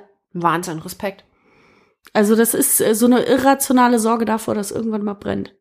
Und dann äh, schnapp ich mir eine Tüte, pack drei Ordner und äh, vier Devotionalien ein, mein Rechner und das war's. Nee, wirklich. Also da bin ich auch Mhm. froh, dass ich das, so blöd wie das klingt, mal für mich geklärt habe, was brauche ich wirklich, wenn es Mhm. mal brennt. Das finde ich eigentlich eine sehr interessante Frage. Was sind die, ich glaube, das haben wir auch schon mal Ja. äh, Hatten wir. das Hatten wir, diskutiert glaub ich, schon mal, tatsächlich. Ähm, und ich kann das nur empfehlen als Frage. Das wird nicht helfen mit dem Rest des Besitzstands, weil klar, im Alltag brauche ich auch eine Tasse, aber die nehme ich halt nicht mit, wenn es brennt. So. Aber ich finde es ganz interessant, was sind Dinge, die mir wirklich wichtig sind. Und am Ende ist nichts davon materiell. Klar, mein Rechner ist materiell, aber der ist eher da, äh, wie gesagt, wegen der Daten. Also bei mir sind's äh, Festplatten, ein paar Orga-Dinge, ein paar emotionale und raus. Das ist ziemlich klar. Ich habe da kein System. Ich glaube, ich bin auch ein bisschen geprägt durch eine Zeit, wo ich viel umgezogen bin. Da habe ich auch gemerkt, am Ende des Tages kommt man eben mit dem Rechner plus Koffer irgendwie schon klar. Und ich bin dann ohnehin schon relativ schnell genervt von Dingen, die ich so anhäufe. Leider eben nicht mit der Konsequenz, dass ich das dann in regelmäßigen Abständen minimiere. Aber wenn ich dann eben solche Gelegenheiten habe wie Umzug, dann schlage ich bedingungslos zu und entkerne mich im Grunde genommen selbst. Interessanterweise, es tritt bei mir auch oft auf, weil ich ziehe ja eher selten um mittlerweile. Also früher war das mal mehr. Ähm, bei mir tritt es auf, wenn ich äh, in Anführungszeichen an die Wohnung gebunden bin, wenn ich krank bin. Also außer ich bin wirklich so krank, dass ich im Bett die ganze Zeit liege und eigentlich nur im Fiebertraum äh, mich im Bett hin und her wälze.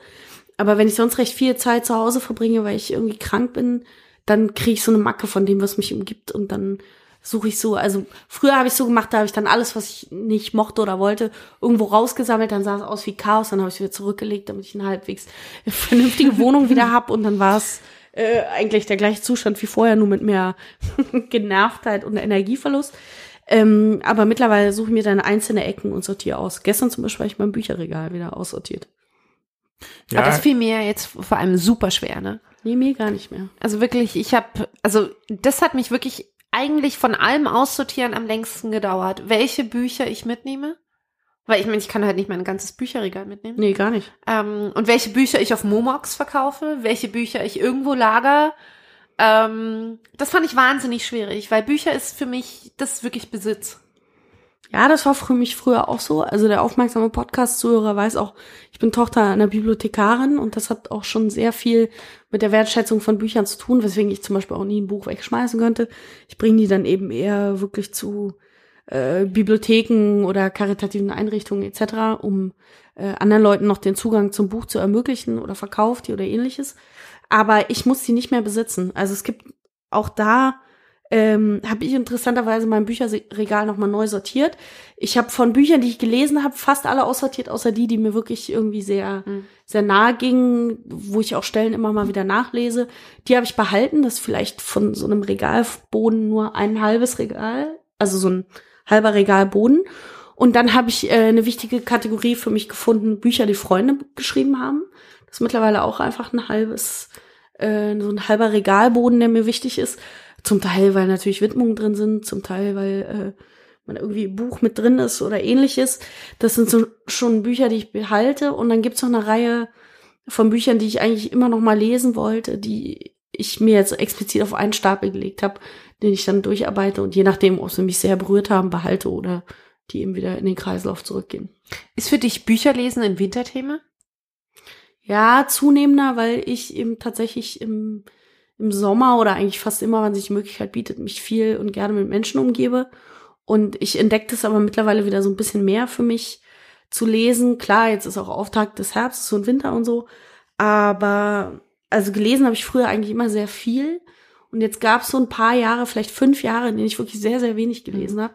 Im Verhältnis zu vorher, was zum einen damit zusammenhängt, dass ich also ich habe immer noch sehr viel gelesen, aber keine Bücher. Also ich lese einfach den ganzen Tag im Netz so viele äh, Artikel, Essays, kurze Sprüche, was auch immer, dass ich dann irgendwann so ein Overload hatte und ich merke auch einfach so, die Auseinandersetzung mit einem tatsächlichen Roman oder Buch geht nur, wenn ich entspannt bin und wenn ich auch so eine emotionale Ruhe da, äh, dafür habe. Ich erinnere mich an was, was meine äh, Großmutter, die durchaus sehr belesen war, äh, mal gesagt hat. Die hat gesagt, dass sie die, die Wende, also der Fall der Mauer, so innerlich aufgewühlt hat, dass sie jahrelang nicht mehr lesen konnte. Und das war für sie so mit das Schlimmste, was passieren konnte, weil ihr einfach die Ruhe dafür fehlte, weil irgendwas sie so aufgerieben hat, dass sie sich darauf nicht einlassen konnte. Und ich habe äh, das relativ ähnlich erlebt. Ich glaube, ähm, dass das auch mit einer so mit einer persönlich biografischen Zäsur in meinem Leben zu tun hat, die so um die Zeit auftauchte. Und jetzt so langsam gewinne ich da auch wieder die Ruhe zurück und finde das richtig gut. Punkt. Ich rede heute voll viel, ne? Es tut mir voll leid. Das An, ist voll der Psycho-Podcast heute an von mir. dieser Stelle ein brechender Kameraschwenk auf die Ecke von Sophies Küche. Ich sehe einen Zimmerspringbrunnenartigen Aufbau einer Obstschale. Stimmt eigentlich, ne? Auf der Spitze eine Formation von sich kreuzenden Berlin-Flaggen, beschwert durch eine senkrecht angeordnete Lauchstange. Waagerecht, waagerecht. Waagerecht. Okay, so viel o- ähm, Sinn und Ordnung muss sein.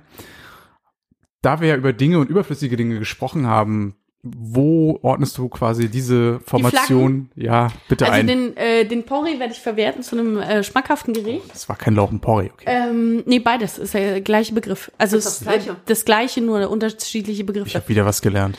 Ähm, und tatsächlich die Berlin-Flaggen, also so einen gewissen Lokalpatriotismus habe ich natürlich dadurch, dass es meine Geburtsstadt ist.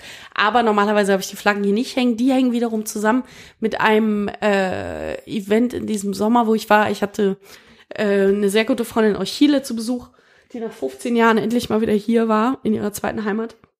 Und mit der war ich auf der Trabrennbahn Hoppegarten, wo unter anderem auch äh, Romano auftauchte. Und wir waren äh, in schicken Kleidern mit tollen Hüten da, was im Übrigen heutzutage relativ wenig Leute machen, weswegen uns die Kameramänner vor Ort so unfassbar viel filmten, dass wir uns vorkamen wie Britney Spears.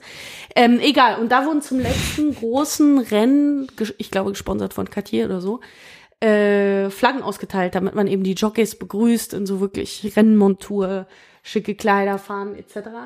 Und ähm, somit sind die zwei Berlin-Flaggen aktuell noch mit einem nostalgischen Wert konnotiert, werden aber nach Chile überführt im Januar. Also die verschwinden auch wieder.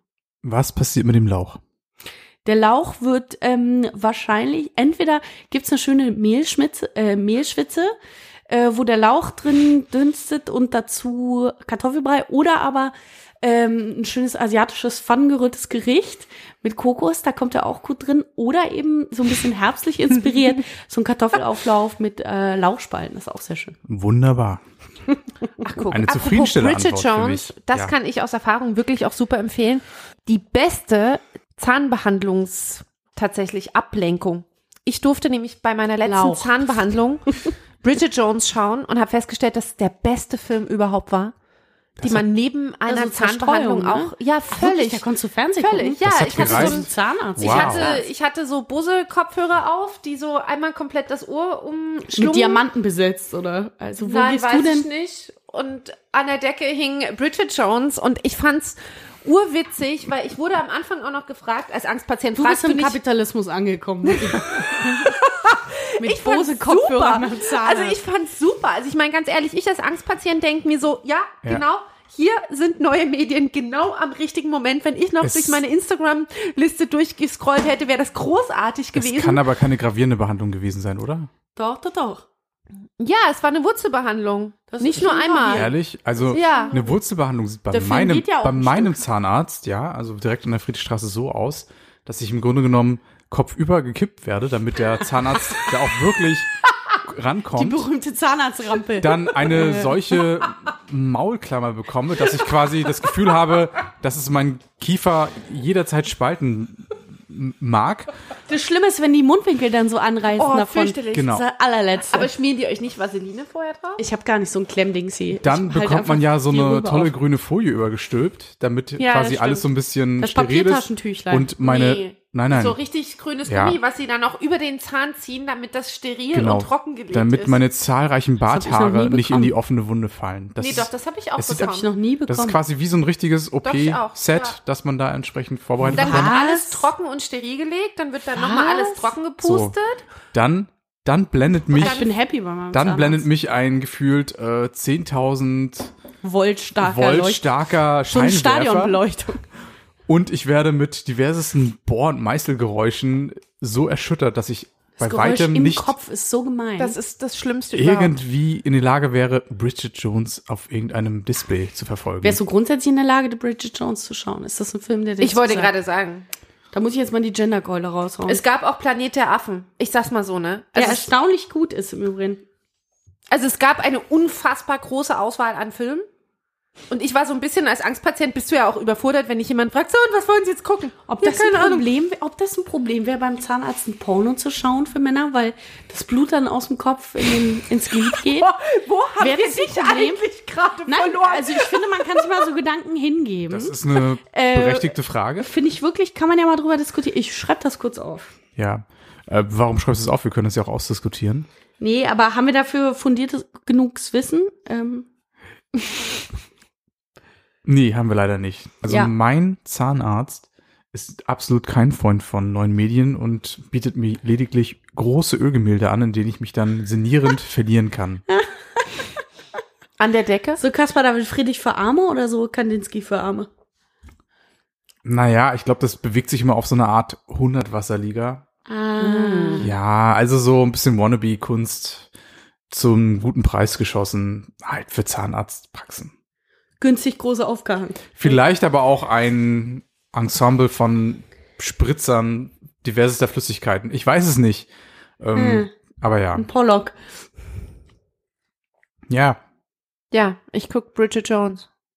das hat mich sehr gefreut. Aber dann war die Wurzelbehandlung ja offensichtlich sehr okay für Apropos, dich. Äh, ganz kurz nochmal ich zur nicht. Kunst zurück. Ja. Äh, ich habe neulich eine Doku gesehen über ähm, Künstler so im ganzen Kunstmarkt und äh, habe unter anderem ein Segment gesehen mit, äh, wie heißt er, Norm oder Norbert? Ich glaube Norbert Bisky, der Sohn von Bisky, dem Politiker, der auch erfolgreicher Maler ist. Oder was heißt auch, der ist erfolgreicher Maler.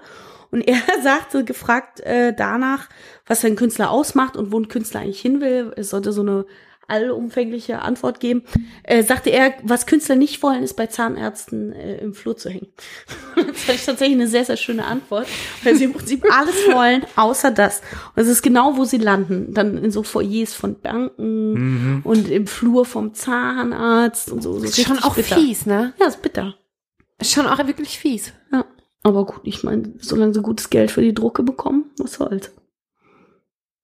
Entschuldigung. Ja gut, und die Leute, ich meine, die Aufmerksamkeit sei ihnen halt auch wirklich gegönnt. Ja, ich weiß aber nicht, ob es wirklich eine große Auseinandersetzung mit dem Werk dann gibt. Ne? Nee, das nicht, Ja, aber also- du wirst wenigstens wahrgenommen. Ja. Zumindest in der Zahnarztpraxis. Ja, das stimmt schon. Das stimmt schon. Ist schon auch, also ich weiß nicht, für mich wäre das die größte Ablenkung in diesem ganzen Kontext. Nö, da fehlt die, also ziehe ich sowas wie die bunte und die Gala vor. Brauche ich gar nicht so. Oh, findest du, ich finde das ja immer super schwierig, weil ich fasse das ja immer nicht an, weil ich mir so denke, oh, das ist so eklig. Ja, Also vor allem in obwohl so Allgemeinarztpraxen recht. denke ich Du hast mir, recht. diese Heftchen sind das schlimmste Keimimperium ever. Ja, Ne? also Also, da das hat halt nicht halb ganz so Berlin elegant. reingerustet. So viel Desinfektionsmittel kann ich mir gar nicht an die Hände Ja, eigentlich müssen die laminiert sein. Ne? Und Das oftmals sitzt du ja selber auch noch krank da. Also Ja. sprich, du würdest ja nicht nur deine eigenen Keime, sondern auch alles rund, also rund um dich drum noch auf dich nehmen. Deswegen versuche ich immer Telefon, geladenes Telefon, Kindle oder was auch immer mitzunehmen, wo irgendwie meine Keime, meine Keime draufsteht. Also ich muss gestehen, was ähm, was ich neulich erlebt habe, bestätigt das so ein bisschen. Ich war, äh, ich hatte mir kürzlich den Fuß äh, sehr doll verletzt und musste in eine relativ nahe Klinik hier in der Nähe humpeln, weil ich bis zu meinem Hausarzt tatsächlich nicht gekommen wäre. Und da war es auch so, dass ich nichts berühren wollte und mich nur auf Bilder konzentrierte und so Leute um mich herum, weil das ein Allgemeinarzt war, bei dem ich vorher noch nicht war, wo sich herausstellte, der ist gleichzeitig auch eine Methadon-Ausgabestelle. Und man, genauso wie man sich das vorstellt, so war das. Also, was man kurz dazwischen sagen muss, ich verstehe, dass du lachst. So ha habe ich dann auch, weil es mir zu absurd war. Ich finde es großartig, dass es den gibt und es gibt viel zu wenig Ärzte, die Voll. das machen, diese Ausgabe. Aber ich habe selber auch gemerkt, wie man sofort äh, Stigmata, Stereotype rauskramt und ich nichts in dieser Klinik anfassen wollte und mit offenen Wunden irgendwo sitzen und ich hatte leider auch eine offene Wunde, irgendwo rumsitzen, wo halt tatsächlich und das war wirklich eins zu eins wahrnehmbar, äh, Junkies ein- und ausgehen, um sich Methadon geben zu lassen. Und also ich finde das super, dass die auf dem richtigen Weg sind und das auch vernünftig versuchen, damit umzugehen. Aber da muss ich echt gestehen, das hat mich sehr viel Überwindung gekostet, da sitzen zu bleiben und meine offene Wunde behandeln zu lassen. So. Und das war auch ein super Arzt und der hat auch alle Hygienevorschriften eingehalten und die Schwestern alle entzückend. Und ich finde das wirklich auch ein wichtiges Programm. Aber da habe ich echt gemerkt, so wie ich an die Grenzen meiner eigenen äh, Vorurteile gestoßen bin. Das war echt unangenehm. Also, bevor wir gleich zu den Themenkärtchen kommen, würde ich gerne noch eine Podcast-Empfehlung mit euch teilen. Oh ja, unbedingt bitte. Ähm, es geht ja momentan relativ viel mit Podcasts. Sehr viele Ja, wir haben Nachrichtenformate, das jetzt etabliert als Format. lustige Podcasts. Allerdings ist der Podcast, von dem ich jetzt spreche, vielleicht ein kleiner Downer. Ähm, und zwar heißt der The End, der Podcast auf Leben und Tod.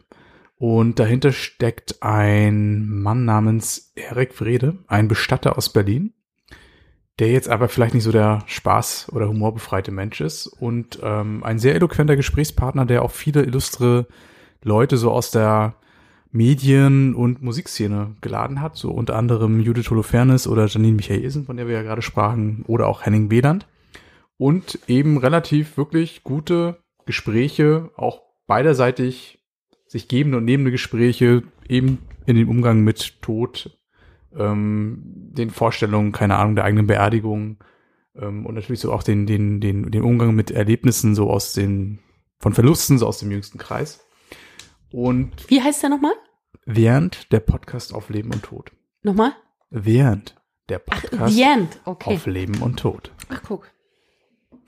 Genau, und äh, den habe ich jetzt vor kurzem entdeckt und auch die wenigen Folgen, bislang sind es acht Folgen, auch tatsächlich verschlungen. Das Und klingt auch sehr, sehr spannend. Der Bestatter, um den es geht, das ist jetzt tatsächlich eben auch ein relativ junger Mensch, so in meinem Alter, so gefühlt 37. Hüstel, Hüstel. Anfang 20. Ein, eine Art Hipster-Bestatter, bärtig, mit Tätowierung. Der Marc Benecke, der Bestatter. Und leider ist ja so die, die, die Lebensphase so zwischen 30 und 40 schon so eine Phase, wo man doch teilweise so mit ersten Verlusten oder vielleicht mit mehreren Verlusten, je nachdem, äh, umgehen muss. Und ähm, die, die sogenannten Prominenten, mit denen er da spricht, gehen auch wirklich sehr offen und ehrlich damit um. Und ich möchte dafür wirklich mit aller Überzeugung Werbung machen. Also hört diesen Podcast. Ich finde, das klingt sehr, auch sehr wenn es super. vielleicht im Herbst ein wenig zu melancholisch ist. Aber, Nö, aber das kann man sich auch mal zumuten. Ja. Also ich finde das eine Top-Empfehlung, tatsächlich. Wie bist du denn drauf gestoßen, Sebastian? Ich bin ja ein neugieriger Mensch und browse sehr gerne durch die Welt und probiere neue Podcasts aus. Und ich glaube, das war einfach ein Zufallsfund. Also finde ich super, höre ich auf jeden Fall rein. Dann soll es auch genug der Trauer gewesen sein und wir wenden uns dann mal den Themenkärtchen zu.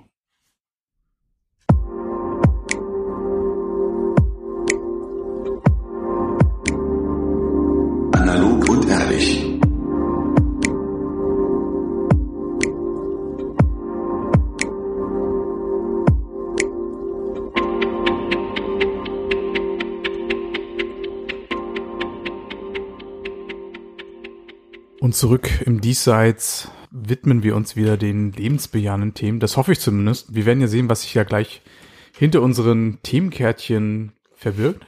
Und ich glaube, Theresa, weil du heute so ein bisschen im Fokus der Folge Weil stehst, in der wir auch einen kleinen Abschied feiern müssen, ähm, hast du die große Ehre, die, die erste oder das erste Themenkärtchen zu ziehen. Ich muss jetzt tatsächlich mal sagen, ich glaube, ich bin ein bisschen betrunken. Herrlich. Aber ich habe die ganze Zeit schon wirklich ordentlich getrunken. Ähm, wie machen wir das eigentlich in Zukunft mit Themenkärtchen? die machen wir digital. Da gibt's Apps. Da gibt's so, ja. Da gibt es Gibt's Apps, wirklich. die schütteln wir und dann Das machen wir wie beim Verlosen, wo man Namen Themenkärtchen eingibt. auf, oder was? aber, aber schreibt man hey, Themen rein. wir nehmen nicht irgendeine App, wir werden die Themenkärtchen-App Ich nehme nicht mein eigenes finanzieren. Also von unseren Werbeeinnahmen, die ja doch mittlerweile tatsächlich Ei, ei, ei. sprudeln, Ich sag nur Malediven zu Weihnachten. können wir uns einen App-Developer schon leisten, der das Ja. dann entsprechend nur für uns, für diesen Anwendungsfall programmiert. Ich habe jetzt zweimal mein eigenes Thema gezogen. Das finde ich irgendwie. Ähm, hallo? Entschuldigung? Wirst du das bitte vorlesen? Weil heute dein Auswandern ist. Genau. Ähm, Podcast als digitales Wohnzimmer. Ja, wunderbare Überleitung. Wir sagten ja gerade, dass Theresa äh, auswandert nach Schweden. Äh, Applaus, Applaus. Und ich habe so ein bisschen drüber nachgedacht. Also ich gehe erstmal. Keine Ahnung, ob das eine Auswanderung Nein, wird, ne? eine Auswandern. Also, Kommt nicht mehr wieder. Husky Farm, Husky Farm. Weiß man doch nicht. Ähm, Einbahnstraße. äh, und da fand ich es ganz interessant, im Zuge dessen drüber nachzudenken, weil man sagt ja immer so ein bisschen, so ein Podcast, das ist Gemütlichkeit, wenn man zu Hause sitzt und den hört. Das ist eben wirklich wie ein Wohnzimmer am Ohr. Ähm, und also man fühlt sich damit so wohl, das sind auch so Riten, die man in Regelmäßigkeit macht, etc. Und dann habe ich so gedacht, das ist ja nicht nur für die Zuhörer so, das ist ja auch für uns so. Und zwar nicht nur, dass wir hier, äh, die wir alle drei schwer beschäftigt sind, immer mal die Chance finden, zusammenzukommen, sondern darüber hinaus, dass es eben wirklich auch, wenn wir das machen, ist ja so eine ganz eigene Atmosphäre im Raum. Man versucht möglichst, wenn man nicht gerade irgendwas isst oder anderes, ähm, so eine Mikrofondisziplin zu haben. Man hat so eine ganz bestimmte Stimmung im Raum. Und mich interessiert wirklich, wie das in Zukunft wird. Gerade wenn du eben in Stockholm sitzt und von da wirst du ja quasi alleine senden, mit uns dann zugeschaltet. Ich sag's mal so rum.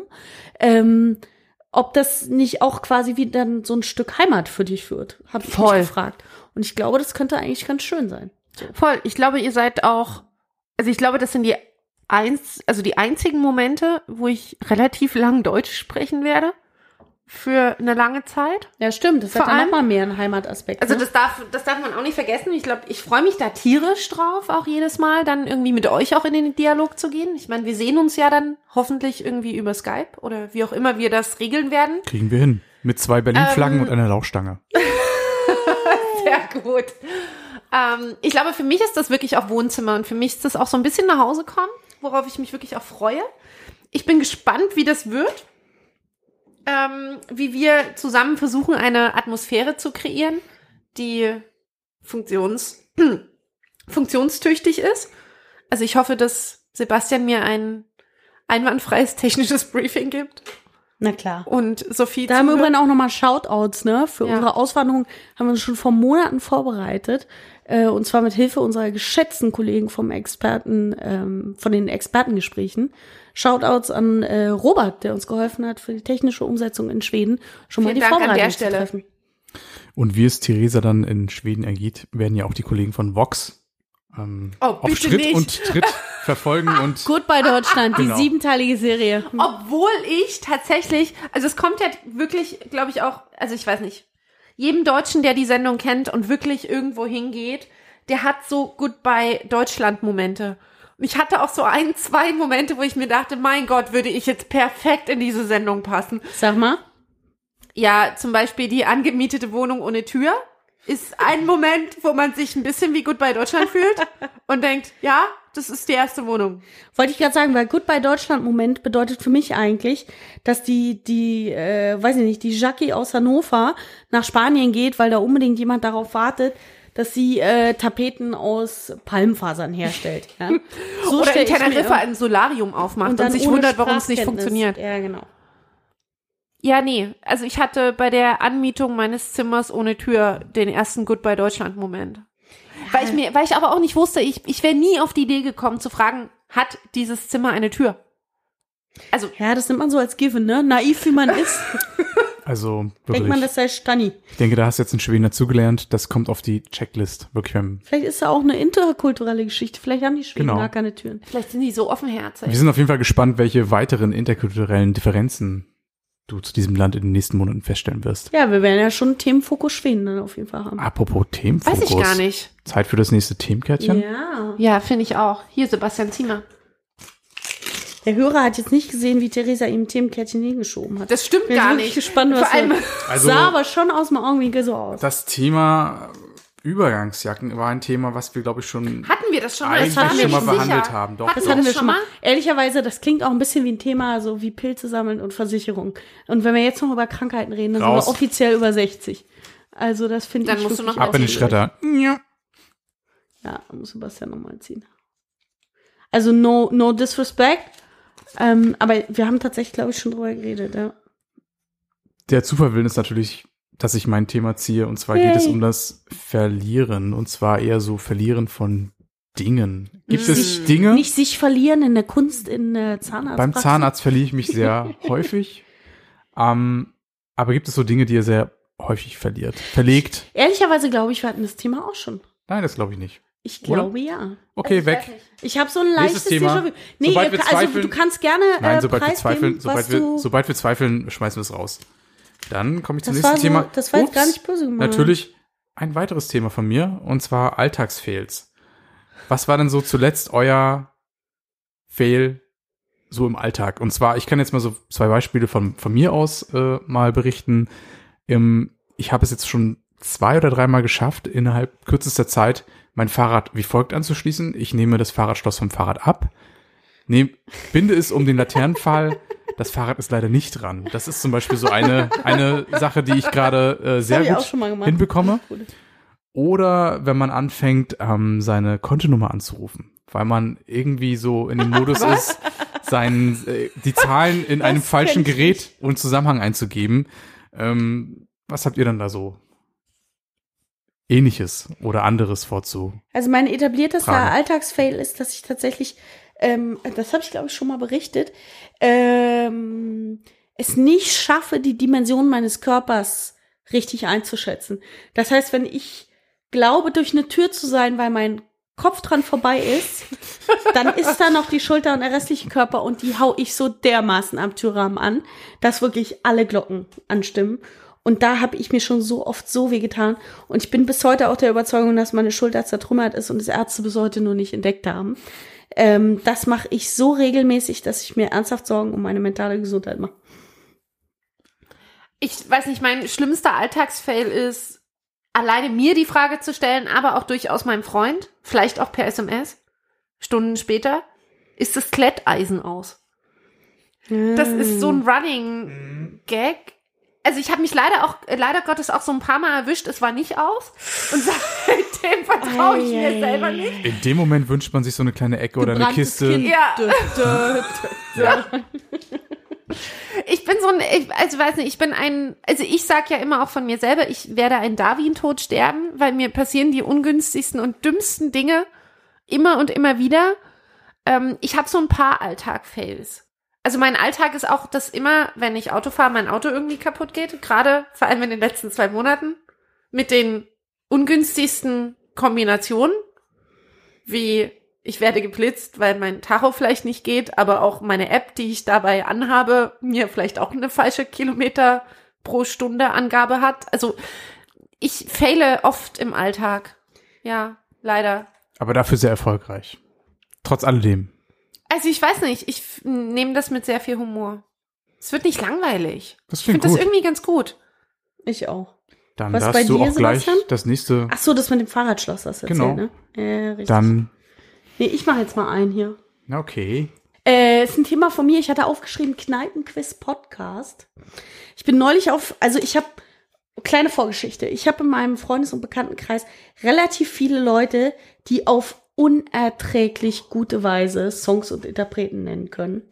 Äh, das macht relativ wenig Spaß, mit denen so Musikquiz zu machen. Und dann habe ich überlegt, nachdem die Podcast-Szene immer größer wird und etablierter und es wirklich auch Formate gibt, die es jetzt schon lang gibt, so äh, wie die Tanten oder Gästeliste Geisterbahn oder eben unsere Freunde von Expertengespräche und so ähm, oder der Weisheit früher, äh, ob es nicht tatsächlich quasi sowas wie ein Kneipenquiz-Podcast gibt, dass man so Nerdfragen in der Podcast-Welt abfragt zu bestimmten Podcasts, zu bestimmten äh, Themen, die vorkamen, zu bestimmten Sondersendungen oder ähnliches. Weil ich glaube, das wäre so für die Nerd-Podcast-Szene vielleicht gar nicht so uninteressant. Weil der Trend geht ja auch zum Live-Event oder zur Podcast-Gala, sag ich mal. Und da fände ich eigentlich ganz spannend, wenn es vielleicht auch sowas wie einen Kneipen-Quiz-Podcast gibt. Die Frage ist, ob das nicht zu spitz ist, ne? Ob man sich da auskennen müsste in, in allen Bereichen. Konzeptionelle Frage, geht es um einen Podcast oder um mehrere Podcasts? Das könnte man eben mal rausfinden. Vielleicht macht man es so, dass man, ich weiß nicht, fest, äh, fest und flauschig beispielsweise, ja. Äh, ob man sagt, den kennen wirklich viele, dass man dazu Fragen stellt. Also eine Kategorie, also dass du sagst, die fünf bekanntesten Podcasts, ja, sei das Ja. dieser komische Sex-Podcast, als fest und flauschig, alles Mögliche, äh, oder sanft und sorgfältig. Ähm, und dass du dazu bestimmte Fragen stellst, weil ich meine, es gibt also es ist noch nicht so verbreitet wie in anderen Medienformen, aber auch da gibt's ja sowas wie virale Geschichten oder Geschichten, die sehr bekannt sind.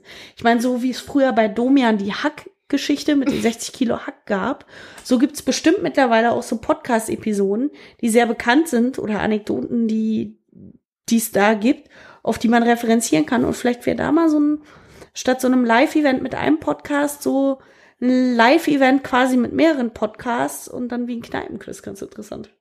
Ich könnte es mir tatsächlich eher so pro Podcast vorstellen, weil ich glaube, so jeder Ja, Podcast Fangemeinde. ne? hat eine sehr, sehr große, sag ich mal, Ultraszene und natürlich auch eine sehr lange Historie. Gerade solche Podcasts wie Sanft und Sorgfältig oder eben die Mikrodilettanten, die dann, glaube ich, beide so über die 50 bis teilweise sogar 100 Folgen liegen und ähm, einfach eine mehrjährige Geschichte haben. Ja, also kann man organisieren. Ja, war nur mal free. so eine Idee, wo ich Ja. dachte, ich muss das gar nicht zwingend organisieren, aber manchmal, da spende ich auch einfach Ideen in die Podcast-Szene und sage, gut, wer will, macht jetzt damit groß Cash. Ne? und setze mich nur einfach immer auf Geli. Ne?